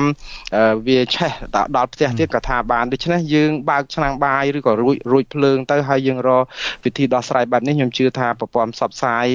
នឹងមានសារៈសំខាន់កាន់តែខ្លាំងហើយអា MMO ហ្នឹងនឹងយើងថាស្ងប់ឯងដោយលោកដាលីមានភាសាចឹងអ្នកដែលជេរប្រមាថបតិចផ្ដាសានៅពេលដែលឃើញអ្នកដែលថ្លៃធ្នូនិយាយការពិតច្រើនទៅអាទម្ងន់នេះវាកាន់តែឡើងអានោះកាន់តែចុះយូរយូរទៅគាត់មានអារម្មណ៍ឯកោខ្លួនឯងឈប់រកស៊ីផ្លូវហ្នឹងព្រោះឥឡូវគាត់រកបានអញ្ចឹងគាត់ចិត្តតែអទៅថានឹងធ្វើត្រូវដូចគ្នានឹងអ្វីដែលរដ្ឋាភិបាលធ្វើអញ្ចឹងតែពេលបំផ្លាញគណៈបកសង្គ្រោះជាតិឬក៏គណៈបកប្រឆាំងហើយបង្កើតការបោះឆ្នោតមួយដែលមិនមានការចូលរួមត្រឹមត្រូវគ្មានភាពយុត្តិធម៌ហើយស្រាប់តែមានប្រជាពលរដ្ឋដែលរងការគម្រាមកំហែងខ្លះអីខ្លះនឹងបំផិនភ័យចូលទៅហើយស្រាប់តែមាន70 80%ទៅចូលរួមហើយយើងអអេថានឹងគឺជាការបង្ហាញអំពីឆន្ទៈពិតប្រាកដដូច្នេះយើងចាប់ផ្ដើមជឿថា នៅយើងធ្វើធ្វើអីឲ្យប្រសើរជាងនឹងទៅអីទេប៉ុណ្ណឹងគេទទួលយកបានប៉ុន្តែមិនមែនអញ្ចឹងទេធ្វើឲ្យប្រព័ន្ធនឹងរីកចម្រើនឡើងវិញហើយខ្ញុំនៅតែលើកទឹកចិត្តឲ្យបងប្អូនយើងបងប្អូនខ្មែរដែលប្រើប្រាស់បណ្ដាញសង្គម Facebook ឆ្លាតវៃជាងនឹងបន្តិចឆ្លាតវៃត្រង់ចេះអូសរំលងចោលខ្លះចេះ block ចេះខ្លះដូចលោកដាលីមានភាសាចេះលុបចោលចេះចេះចេះកុំឈឺឆ្អាលខ្លះពេលខ្លះបងប្អូនឈឺឆ្អាលជ្រុលពេកដឹងអឺដូចថាដូចថា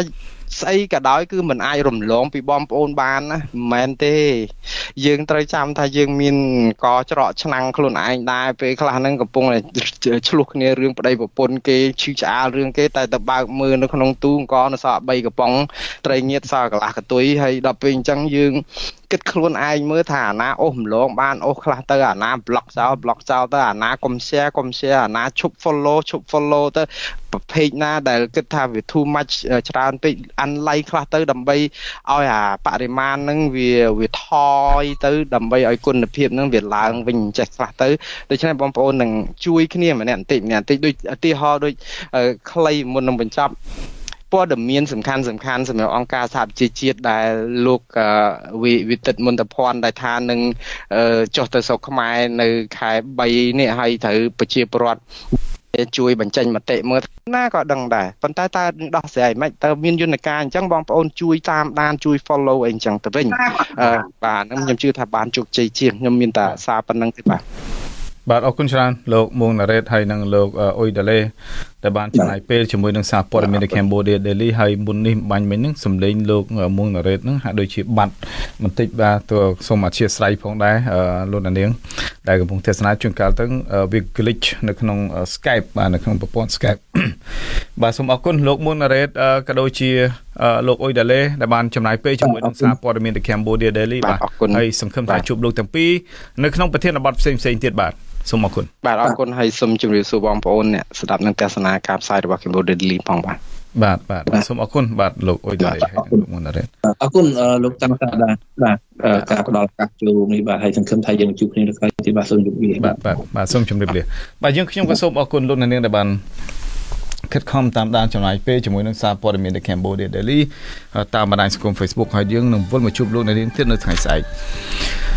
ប្រសិនបើលោកអ្នកនាងមានសំណួរឬយោបល់សូមសរសេរនៅក្នុងប្រអប់ comment ខាងក្រោមនៃកម្មវិធីផ្សាយរបស់យើងតាមអាសយដ្ឋាន www.facebook.com/withoutfear/favorkh នៅពេលនេះខ្ញុំបាទតាំងសារដាព្រមទាំងក្រុមការងារទាំងអស់នៃសារព័ត៌មាន The Cambodia Daily សូមជូនពរលោកអ្នកនាងឲ្យជួបប្រកបតែនឹងសេចក្តីសុខចម្រើនរុងរឿងក៏បីគ្លៀងគ្លាឡើយខ្ញុំបាទសូមអរគុណនិងសូមជម្រាបលារាត្រីសួស្តី